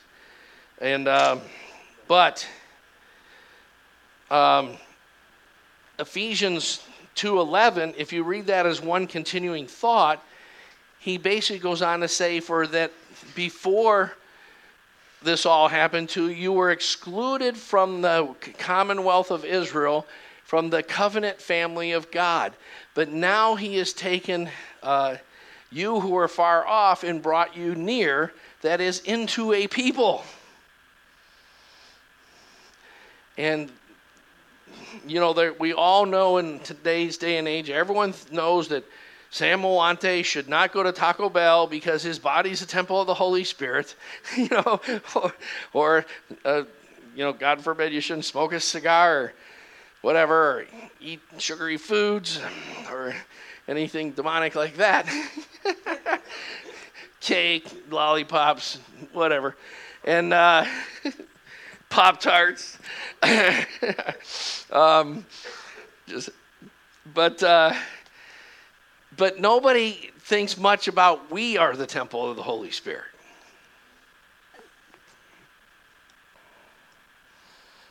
So you should stop eating Pop Tarts for my sake. No, I'm just kidding. Just kidding. Let me eat the Pop Tarts. No. Um, so try to think look at that ephesians 2 through you know verses 19 through 22 are pretty famous that you know about being uh, a holy temple to the lord and jesus christ the foundation and so forth but it's really all one thought What we have today is radically individualistic Christianity. which is really not at all. That's why this thing about uh, gospel element number four, the history of Israel, is so important because God always wanted a people. And God will do very, you will actually, you can be a Christian 40 years and be really just at the starting blocks, a very baby, immature Christian, if you haven't found the covenant people that you're supposed to be a part of. The most important decision you'll make, other, other than to pray the sinner's prayer and start to become a disciple to read your Bible, is who are you going to do this Christian life with? And how complete is their understanding, and what's their vision, and how much health is there, and how much zeal is there, and how much understanding, and what and what's you know what's the vision and so forth. That's the most important thing you'll ever decide perhaps arguably more important than who you're going to marry. At least it's uh, up there. And um, myself, I don't think you join a church. I don't think that concept is biblical. If you look at Ephesians 4, you're jointed into the body of Christ. The body grows from the head, Christ, through that which every joint and ligament. A joint is where two members come together, right? And if I move my elbow, guess what keeps it from like going that way and this way? It has a thing called ligaments or sinews, which is the word for covenant in the New Testament. It's tied together by covenants. Otherwise, the muscles couldn't function right. Because every time you move your arm, one muscle has to contract and the other has to span. There has to be abduction and adduction. Um, and if you you know, if the if you don't have that, you, you'll be like spastic or something. Um, which some people think I am, but uh, you know that you're jointed into the body of Christ. God puts you where He wants you. You don't join a church. You're He He puts you in the church. You have to, of course, respond to His grace and His leading and so forth. But most of the time, where God puts you surprises you. You know? It's like, wow. I went to Bowling Green State University thinking I was going there to smoke more weed and uh, get, have, get my parents off my back while I'm smoking my weed. but God had other plans, and He wanted to joint me into a body of Christians after he made me a Christian that's goal was to restore biblical Christianity. And he gave me that goal to do what we're doing today. From the very first few months in 1974, I became a, you know, I couldn't study enough because I'm trying to say, why is American Christianity so far from biblical Christianity? How do we find the missing elements? And I, early in my Christian life, God helped me realize that the church history is all about movements that discover one biblical truth and, and build their whole movement about that one biblical truth to the negation of all the other parts of the counsel of God. Discipleship meetings, discipleship structure, that's what we need. Holy Spirit gifts, that's what we need. You know, we need to get become a missional church in the inner city for poor people you know, you could rally around lots of emphasis. And if you look at successful churches, most of them have less than three emphasis. But the idea of restoring er, all of it, that's a big challenge, but that's we can have nothing less as our goal. Um,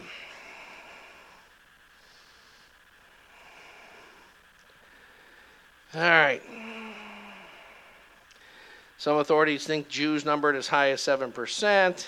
God fears. We've talked a lot about that at Wright State. I think we've talked about that here, right? Remember, in the New Testament, as you read the Gospels and Acts and the Epistles, you'll occasionally uh, see that word God fear. Okay? So during the period between the Testaments, you know, uh, Malachi was written approximately 396 BC. Uh, so it, it, Jesus was born 4 to 6 BC.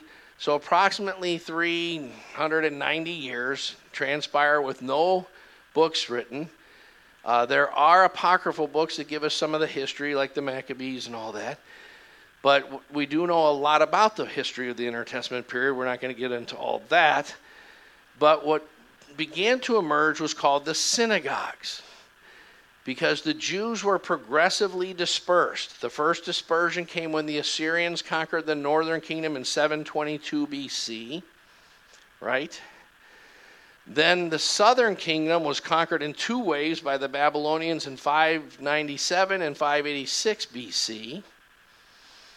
Um, 530 uh, the ba- so the Assyrians were conquered by the Babylonians during that time between during the periods between the first captivity and the second. After the second captivity, the Medes conquered the Babylonians. so then you start reading about Darius the Mede and so forth, and Cyrus, who's uh, one of two people in the Old Testament called the Lord's Anointed, interestingly enough.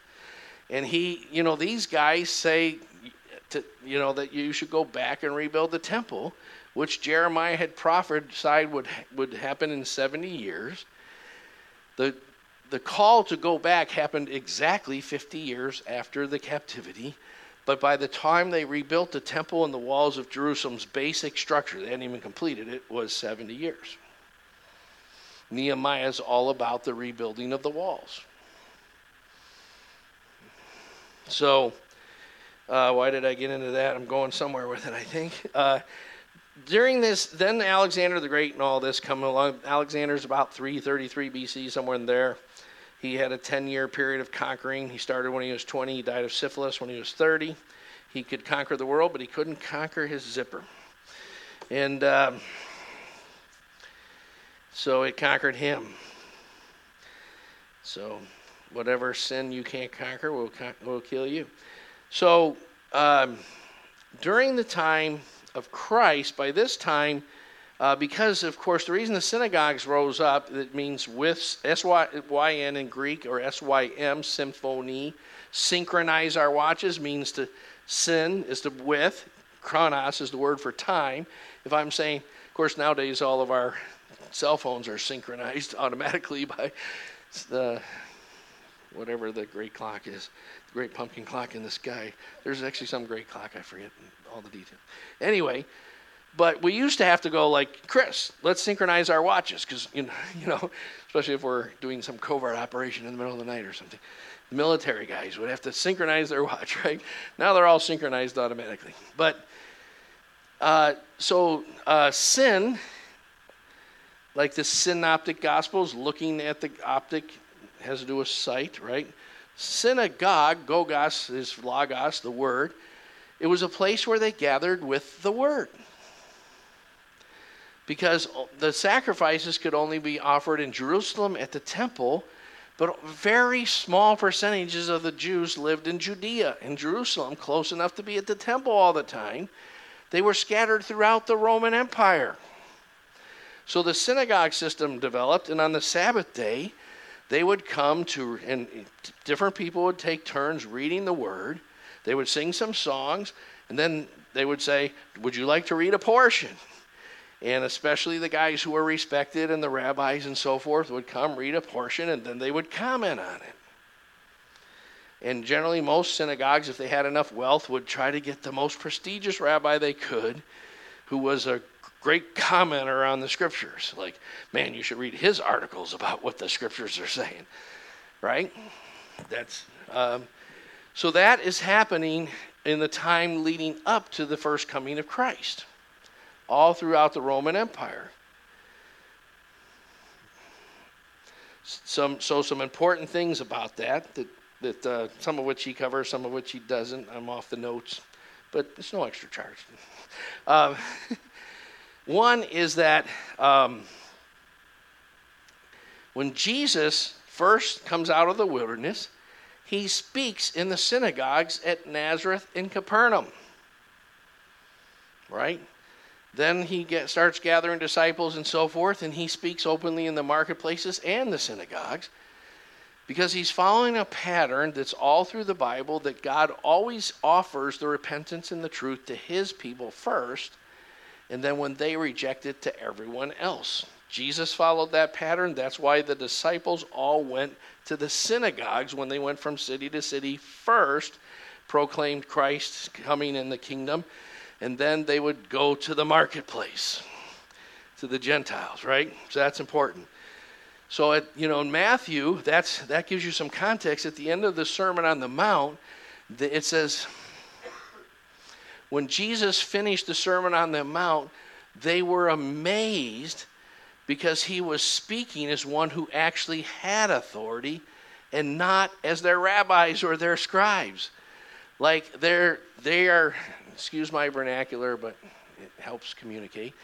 They're basically understanding, wait a minute, all the crap we hear in the synagogue all the time is a bunch of pontificating people who are bullshit artists trying to convince us they know what they're talking about.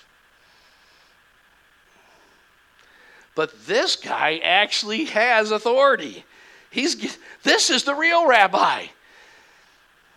This is the rabbi we you know we grew up memorizing the scriptures and our, as children and being hearing from the rabbis and so forth and we've had this sneaking suspicion that you know this idea that miracles only happened in the time of Moses and all these all the legalism and performance based stuff we kind of knew it wasn't that good and then when we heard Jesus, we are like, oh, that's why, because the, cause these rabbis are way off base. This is the rabbi that we should listen to. That's what Matthew 7 is saying at the end of Matthew 7.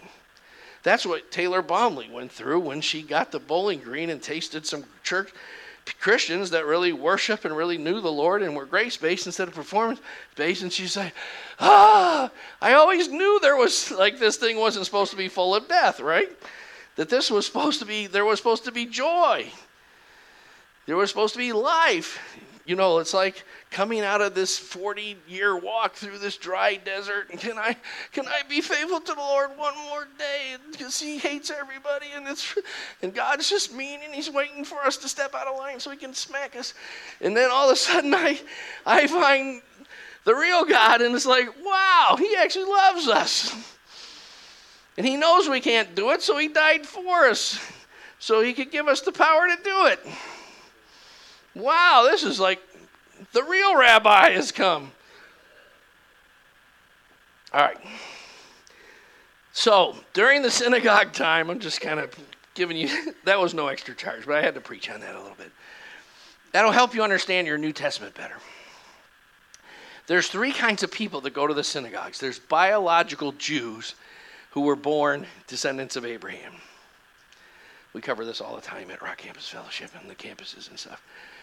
Secondly, there are Hellenized Jews, people who weren't born Jewish but have converted to, to Judaism. Now that was a hard sell. It was, but it was increasing in the 200 years before Christ. That was a growing movement because the Roman Empire was based on secular, humanistic, postmodern ideas, and it had no moral compass and, and so forth. And people were said thought that God of the Old Testament and the law and so forth, this makes sense. Right? Now, to a, to to er, to the all the nations that make up the Roman Empire, most of them considered circumcision really abhorrent and gross. So the ones who converted were so convinced they were willing to go through that gross thing because they wanted to be part of the people of God no matter what it cost. But then there was a third group of people called the God-fearers. Some of them did not convert because they just couldn't mentally get past how gross circumcision was. It was considered really disgusting. So, uh, but most of them who didn't convert were actually people who worked for the Roman government as soldiers and centurions and different things like that, who would have lost their, they were ambassadors and, you know, like sent to this province by the by out of Rome to do this or that job, and they would have lost their career had they converted. Christians face that kind of decision all the time today. So they would still go to synagogue, and deep down they believed it was true and so forth, and they would usually live a moral, moral life, but they weren't going to go all the way and convert. That's why it was such a huge deal in Acts 15 when they decided uh, people can come directly to Christ without getting circumcised. Because the idea was, most people think to be fully part of the people of God, you had to take the covenant of circumcision. Now there's, the church is deciding wait a minute. Circumcision has been superseded by baptism as the covenant of initiation ceremony into the people of God. And let's not lay that burden of circumcision on them. Let them come directly to Christ without becoming Jews first. They can just jump right in to be Christians. That was huge. And the church, um, up till about 100 AD,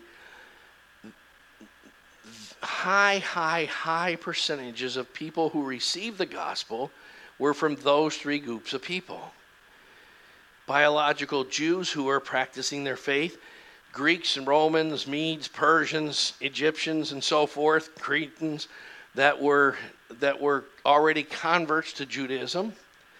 And therefore, they already knew Hebrew because that was part of converting. It wasn't just circumcision. Like in Islam today, you have to learn Arabic. They don't consider any non uh, Arabic translations of the Quran valid. So uh, that was how Israel was. And then there was the God-fearers, and those were the people who converted to Christ.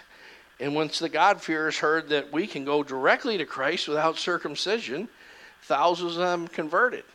Now, it was still a big deal for guys like Cornelius in Acts 10 because he was jeopardizing his entire career. He was making, he, in order to follow Christ fully, he had to make a career change. Now, that was much more common in the early church. In fact, if you were in the theater, the church did not allow you to become a Christian unless you renounced and left the theater, because the theater was considered too immoral. Today, we get, you know, movie stars and sports stars converted and they kind of pray the sinner's prayer and then they're still living half pagan life and half Christian life and then we put them on TV and make them famous and then they all backslide and it's a racket. The early church had none of that stuff. They they uh, famous people were were kept kind of private and secluded while they were being catechized and discipled for several years before they went public with their decision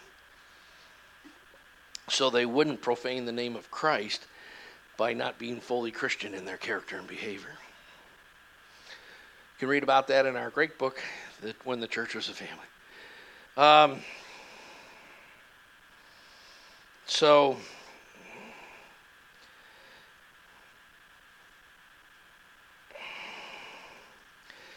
uh, the radical nature of early Christianity made many people fear the pagan gods would be eventually deserted. You see that in the book of Acts and other places. Irenaeus of Lyons. Uh, Lyons is actually a city in what's today France. It was Gaul at the time. Very important figure in church history. His most famous work is called Against the Heretics or Against Heresies. Now, uh, that started, there's many early Christian ideas started like trends in the church. So there are still all kinds of against this and against that books that's become like a common thing throughout church history. Just like Augustine in the fifth century wrote what's called his confessions, right? So if somebody wants to do Augustine, someone could do Augustine's confessions. Someone could do Augustine's City of God. Someone could do Augustine's works on the Trinity. So we could have three or four people on Augustine, easy. But Augustine's confession started a tradition of books that basically are your biograph- autobiographical testimony.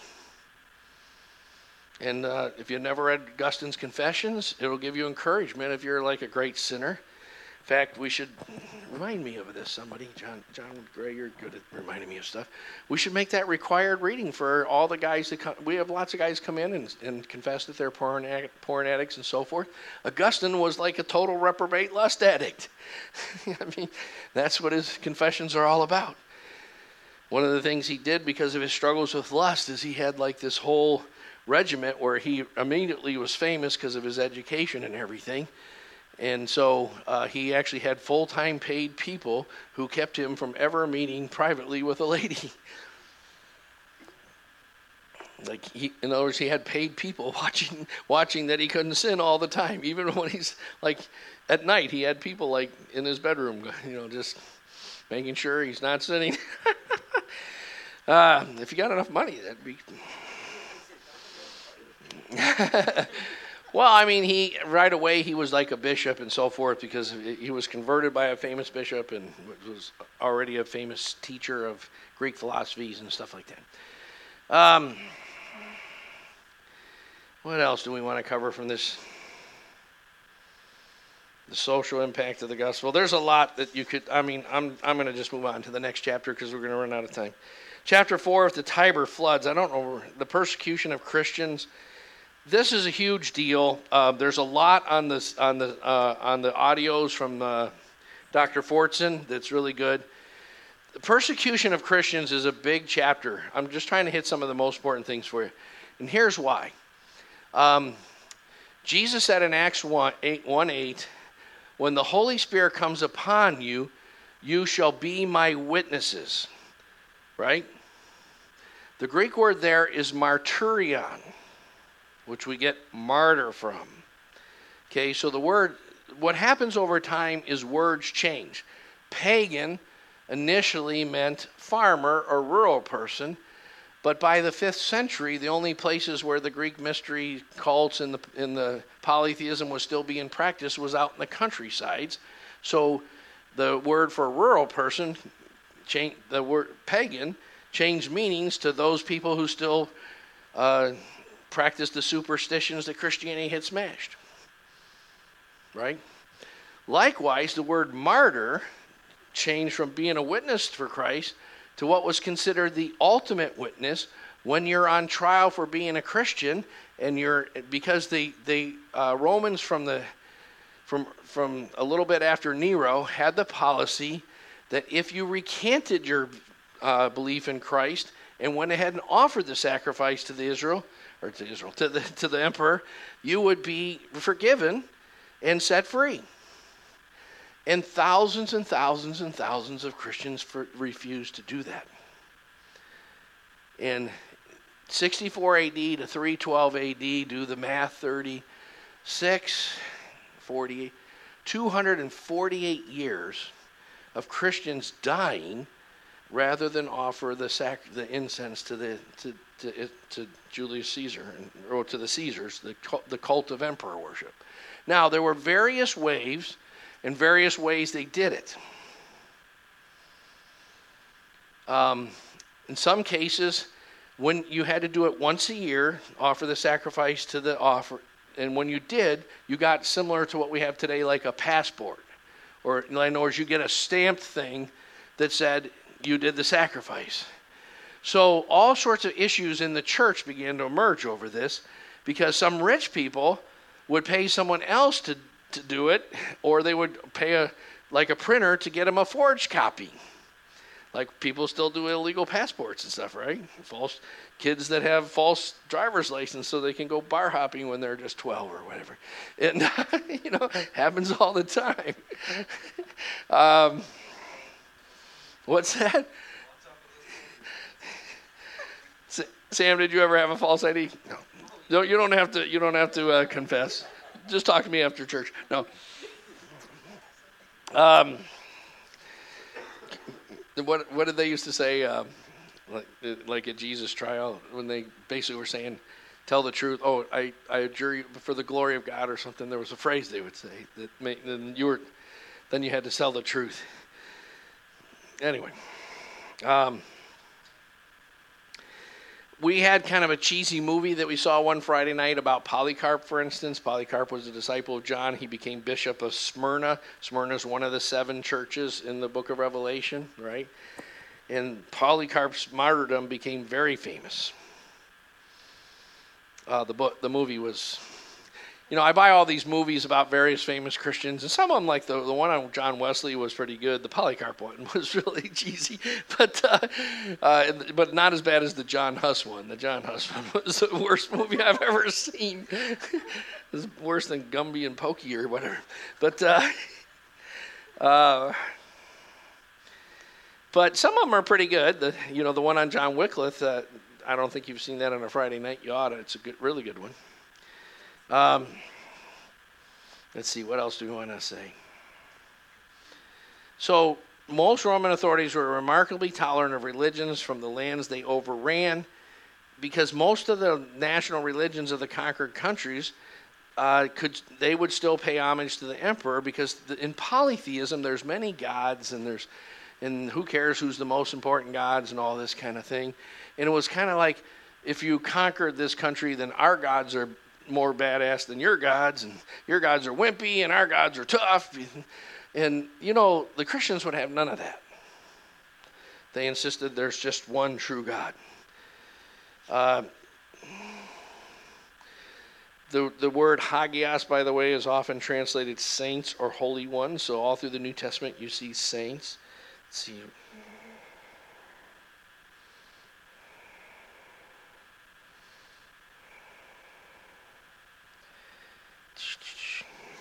What else do I want to say about? Um,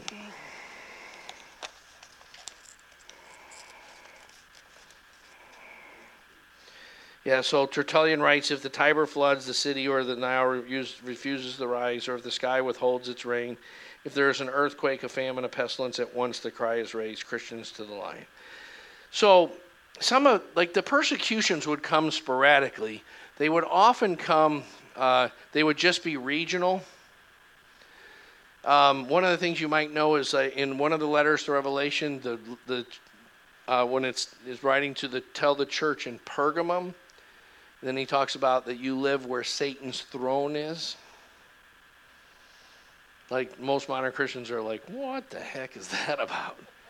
Right? Okay, because Pergamum was the first in what's now Asia Minor in Syria, uh, Turkey and Syria, I should say, which was called Asia Minor back then Pergamum was the first city in that area that fully embraced the cult of the Roman Empire worship and built the first temple to the worship of Caesar. And all through the Bible, Pharaoh, king of Babylon, the king of Tyre, is always uh, the to, to, in in the ancient world. All governments were planned economies, planned. Uh, they were all totalitarian, and the and the emperor was always considered total you know, the whole kind of idea of constitutional limitations that began to grow in England and then spread to the United States, that actually came out of Reformation theology. That man is basically fallen and that power corrupts and absolute power corrupts. So um, basically, they were overthrowing the entire history of mankind where every civilization had a cult of emperor worship even until then, and uh, even in Christian Europe, they had a thing called the divine right of kings, the idea that kings, all authority is from God, Romans 13, and so the king rules on behalf of Christ, and that and that, you know, that's how you get guys like Henry VIII, who was a total barbarian and a glutton, and killed his wives and all that stuff. So the idea of of limiting the government by constitutions and so forth all came out of the idea that all men are created equal, which came out of Christianity. Uh, who's the um, who's the guy that's Indian by nationality that writes a lot about that stuff? He's no, uh, he's um, he he's a pol- political writer guy. Um, yeah, D- uh, Dinesh D'Souza if you ever want to kind of understand how, because one of the things you'll hear from liberals today is how could Jesus have been this godly person when he never spoke out against slavery or about, against totalitarian and so forth? And what Dinesh D'Souza demonstrates very clearly is that Jesus laid all the ideas that, that eventually would cause equality of rights, smash slavery, and bring about uh, limited liability or limited governments constitutional government and so forth. Jesus was clearly to build a, a world changing movement from the inside out, from the bottom up, and he wasn't directly taking on political issues. But, he, but in the end, the political issues would topple to his ideas. Dinesh D'Souza has some very good stuff about that. Um, he's a little intellectual for some, but you'll you like him. You'll like him. Have you read in some of his stuff? What's that? Yeah, you would like him. Um, you couldn't possibly be a lawyer not like Dinesh D'Souza. So, starting with Nero, one of the things that happened was there would be more persecution at different seasons, and especially if there was a time when the emperor or a government official was uh, under some kind of um, criticism. So, part of uh, how the first persecution actually got started is Nero was an incredibly hedonistic uh, emperor who basically wanted to rebuild the whole northern part of the city of Rome in his own image. And so he purposely set fire to Rome. The fire got out of control and didn't just burn the northern part where he wanted to, it burned the whole city. And everybody was up in an uproar against Nero. And so Nero said the Christians started the fire and made the Christians a scapegoat. Kind of like throwing your friend or your pastor or somebody under the bus. So he threw the Christians under the bus, and that led to the outbreak of huge persecution against the Christians. Some of the issues that come out of the persecutions we'll, we'll talk about next time too, because these go some of these issues go through both of the next two sections all the way up to the time of Gregory the Great. But one some of the issues that, that came to pass were like like the the the biggest persecutions were actually right before Constantine, uh, during the realms uh, realms of how do you, starts with a D. Um, should be in here. What's say it again? Diocletian, right? Yeah. So, um, one of some of the issues that emerged were some people uh, didn't stay, stay, courageous and back down. So um, at the time, it became a huge issue as to whether these people could be restored to the church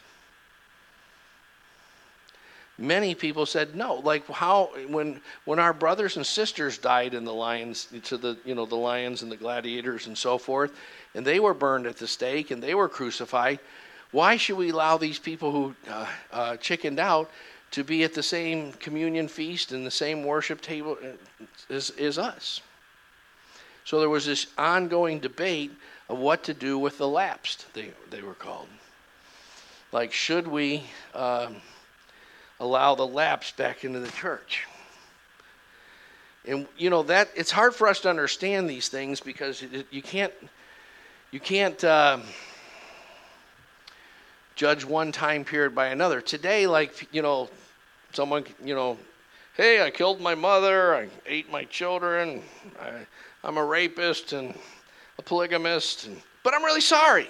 and we're like, okay, come on, Jesus loves you, come on, and uh, you know, so we we kind of have uh, like a whole different view of these things, and they they had uh, more of a let's let's make sure that there's a true contrition and that the fruits of repentance accompany the repentance. You know, you couldn't just confess and repent. Let's make sure the axe has gone to the root, and there's some way of understanding this person really is a completely new person. And if they were faced the same thing the next time, they wouldn't back down and so forth. So that became a big issue. Uh, you know, one of the things that's that was rarely brought to to bear on that issue is, you know, our the the the two great pillar apostles of the church have always been considered Peter and Paul. Of course, uh, Paul was a murderer of the Christians, and Peter denied Christ three times. And both of them were restored to Christ. That was rarely brought up in these debates, by the way. Uh, moving on to, I guess I'm at chapter 5, our, the rise of orthodoxy. we've already talked a little bit about orthodoxy. Um, we'll get into it more next week because we're getting late. But again, that 1 Corinthians 11 19, you really got to, like, you should at least memorize the reference. Like, because there, what Paul is saying is God is sovereignly supervising a process where every major idea of Christianity is going to be challenged by false groups.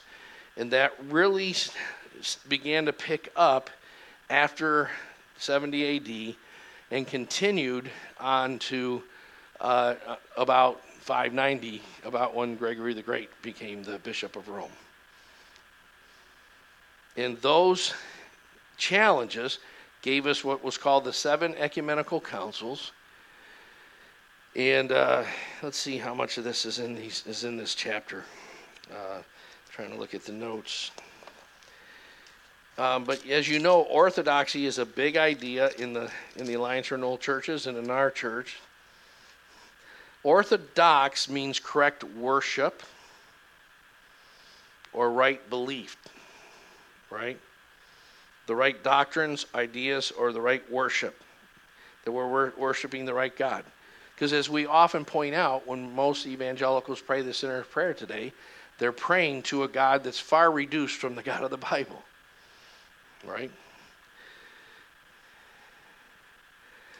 in other words, they're saying, Dear Lord, as, as we've redefined you to be, you know, uh, like the God who killed Ananias and Sapphira, he, he, he doesn't, ex- we're not praying to him, right? the God of the Old Testament is the bad God, right? The God of the New Testament is the, you know, will forgive anything we do real cheaply all the time, right? so, um, orthodoxy is supposed to lead to orthopraxy, which means right practice. Some of the things you should remember about that is much of the structures of Paul's epistles talk about the framework of good theology, Romans 1 through 11, and then Romans 12 through 16, orthopraxy. As a result of this, these th- three different presentations of the metaphysical ideas of the universe that I've given you Romans 1 through 4, the first argument of the gospel, Romans 5 through 8, the second one, Romans 9 through 11, the third one. As a result of this, Romans 12 through 16, how should we live? Ephesians follows the exact same structure. First three chapters all about theology and the body of Christ and how it all it's the it's the milk that produces the bones. But Ephesians 4, 5, and 6 is the flesh that, that moves as a result of the right bones. And in the Bible, those are never separated as we do in modern times. The right bones is today just theoretical and it doesn't necessarily have to lead to the right practice or experience. So then along comes the idea heresis, heresies. Uh, Galatians 5:19 through 21 lists heresies um, as one of the deeds of the flesh. In the whole list of deeds of the flesh, one of them is uh, modern translations usually use factions or so forth, but the Greek is heresis.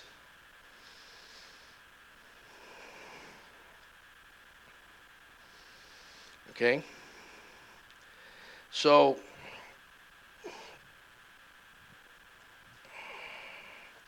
so heresy and bad religion should not be confused. Whenever you see the little GW, that's um, Deanna's way of saying this wasn't in the text. This is in my little note boxes that I that I put in as I read. Heresies and bad religion should not be confused. Heresy should be reserved for clear biblical breaches of the main ideas covered in the four great creeds of this period Nicene, Apostles, Athanasian, and Symbol of Chalcedon. Um, then we talk about how her- heretics, in fact, serve the church in unintended ways because they made the church clarify what to fight once and for all for the the uh, the word by the way the once and for all the faith which was handed down delivered in the New King James. There's in, in our, uh, if you want to listen to our mini series called uh, the Mini Catechism series, I, I think in the second part of that series I cover that word very detailed. But Paul is talking about 1 Corinthians 15 that I delivered to you as a first important that which was handed down.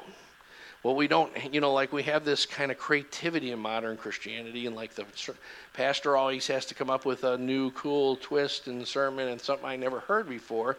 But the early Christians were being were concerned about being faithful to that which was handed down, not about creativity.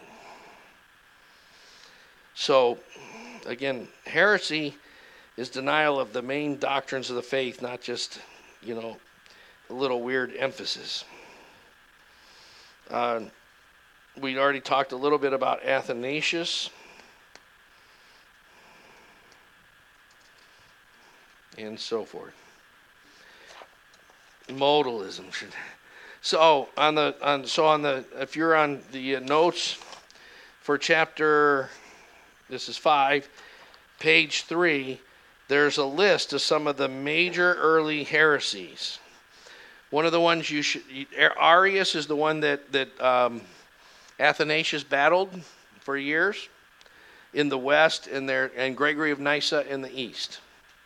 Some great Gregories in the history of the church. May I be worthy of the name someday. Marcion, you should know a little bit about him. His was kind of a neo Gnostic, but he went further. He kind of saw um, Jesus' life and ministry is completely unconnected from the Old Testament. He rejected the entire Old Testament, and he had a list of books and parts of books that he agreed with in the New Testament. And he saw the God of the Old Testament as being evil and the God of the New Testament as being good. Sound familiar? Evangelicalism, right? And dispensationalism. So, um, uh, he published his own official canon, and so the church, um, the can, the 27 books that we have were all circulating by about 70 AD and being copied. Now, some modernist scholars and even some fundamentalist scholars who've been influenced by the modernist scholars will say that uh, some of John's writings weren't written until 90 AD and stuff. That's nonsense. But uh, because the book of Revelation uh, had the had the destruction of Jerusalem already happened, it would have said so. so would Colossians and so forth. They were all written before 70 AD. Uh, that's very clear if you even just read the New Testament. So, um, where was I going with this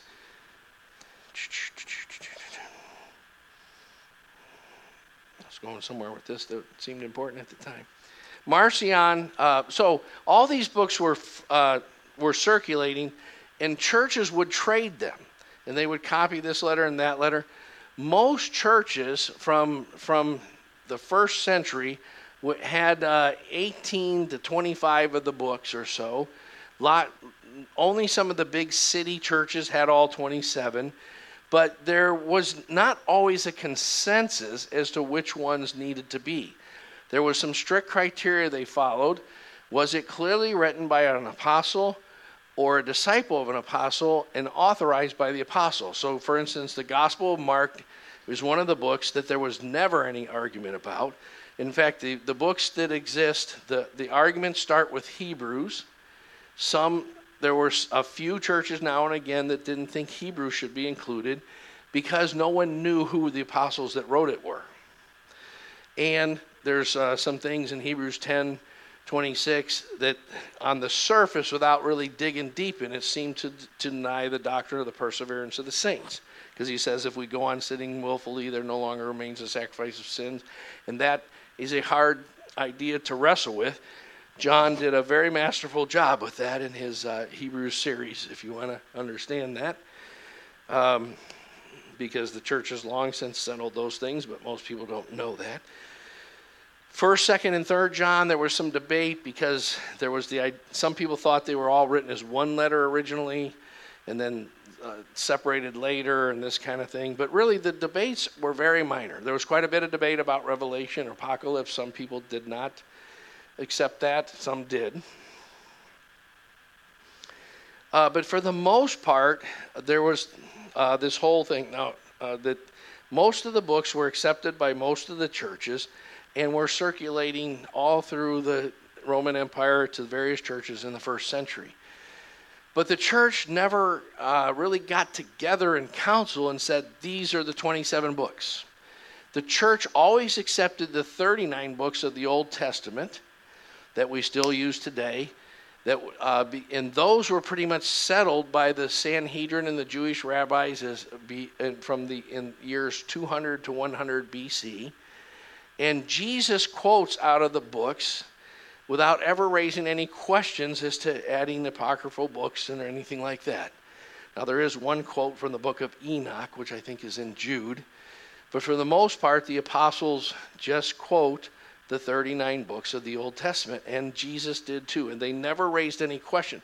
So, from the beginning of, of Christianity, all Christians accepted the 39 books of the Old Testament.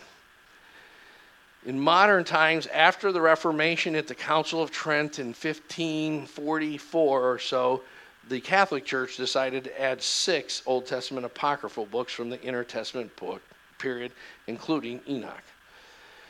So, the 27 books, nobody ever really had a 100% consensus on them until Marcion forced the church to deal with it. So there's that process again. So uh, Athanasius is the first one who wrote a letter endorsing the exact 27 books that we still have today. And then that was accepted at, I forget which church council, that, uh, but Athanasius was at that. And the church has agreed on those books ever since then. Now, one of the most important reasons, the, the word canon, by the way, means rule. So the authoritative rule, I got to wrap this up. Um, we're getting late.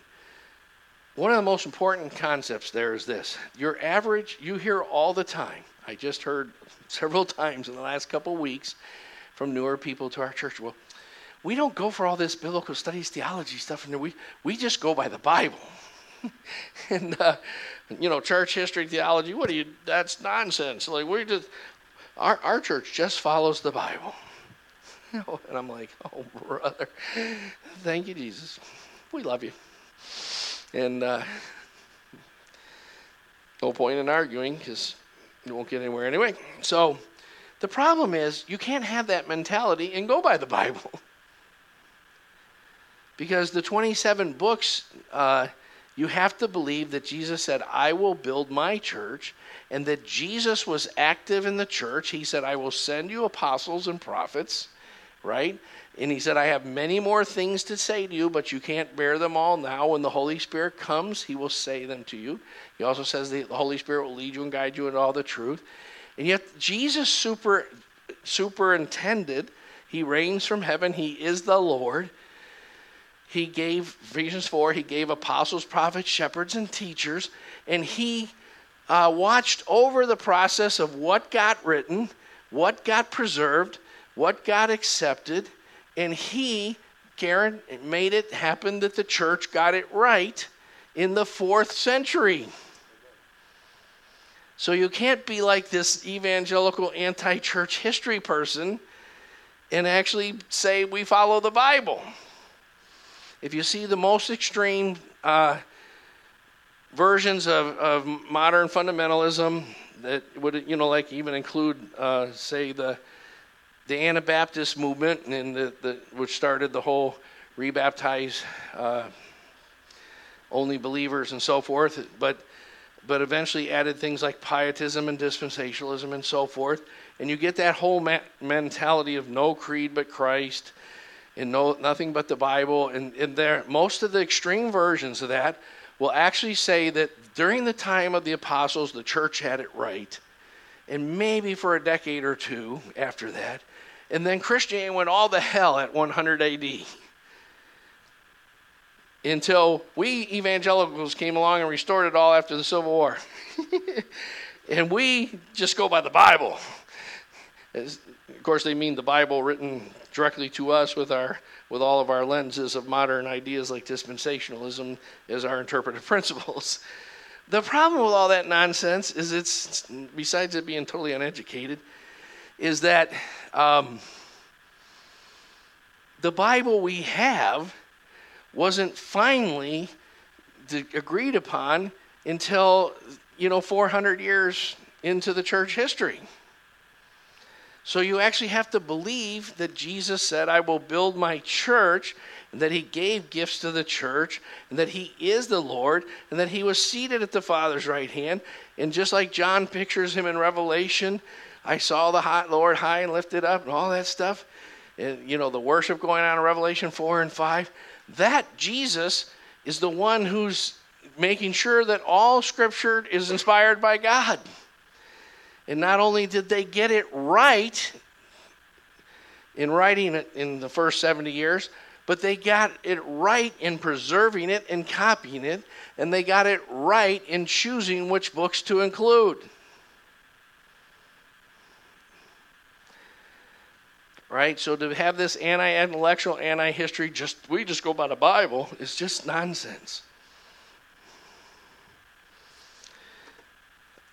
Hopefully you understand what I'm saying there. Um,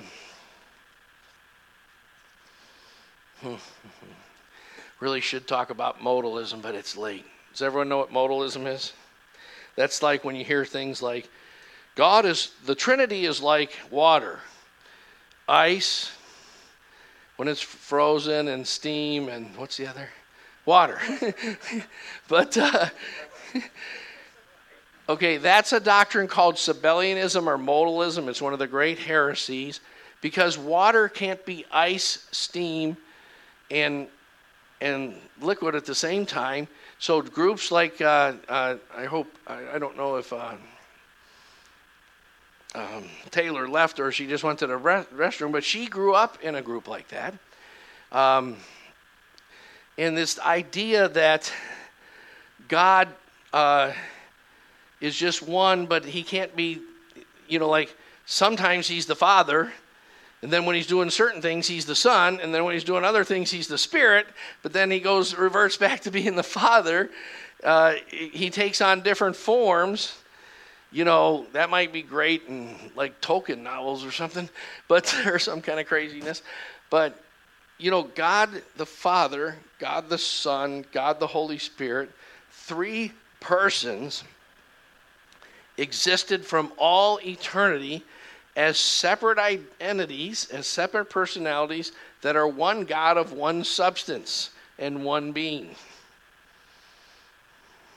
Try to figure that one out. Report to us next week. No, uh, modalism is a is a damnable heresy that's very popular today. T.D. Jakes, a very famous TV guy, is a modalist. Um, Joyce Meyer, a very famous TV person, is a modalist. Both of them are actually outside the bounds of Christianity completely. Whenever you see that kind of thing, if you you know like Joyce Meyer has seven two million dollar houses, really? I know. I was going to come over to your two million dollar house later this evening.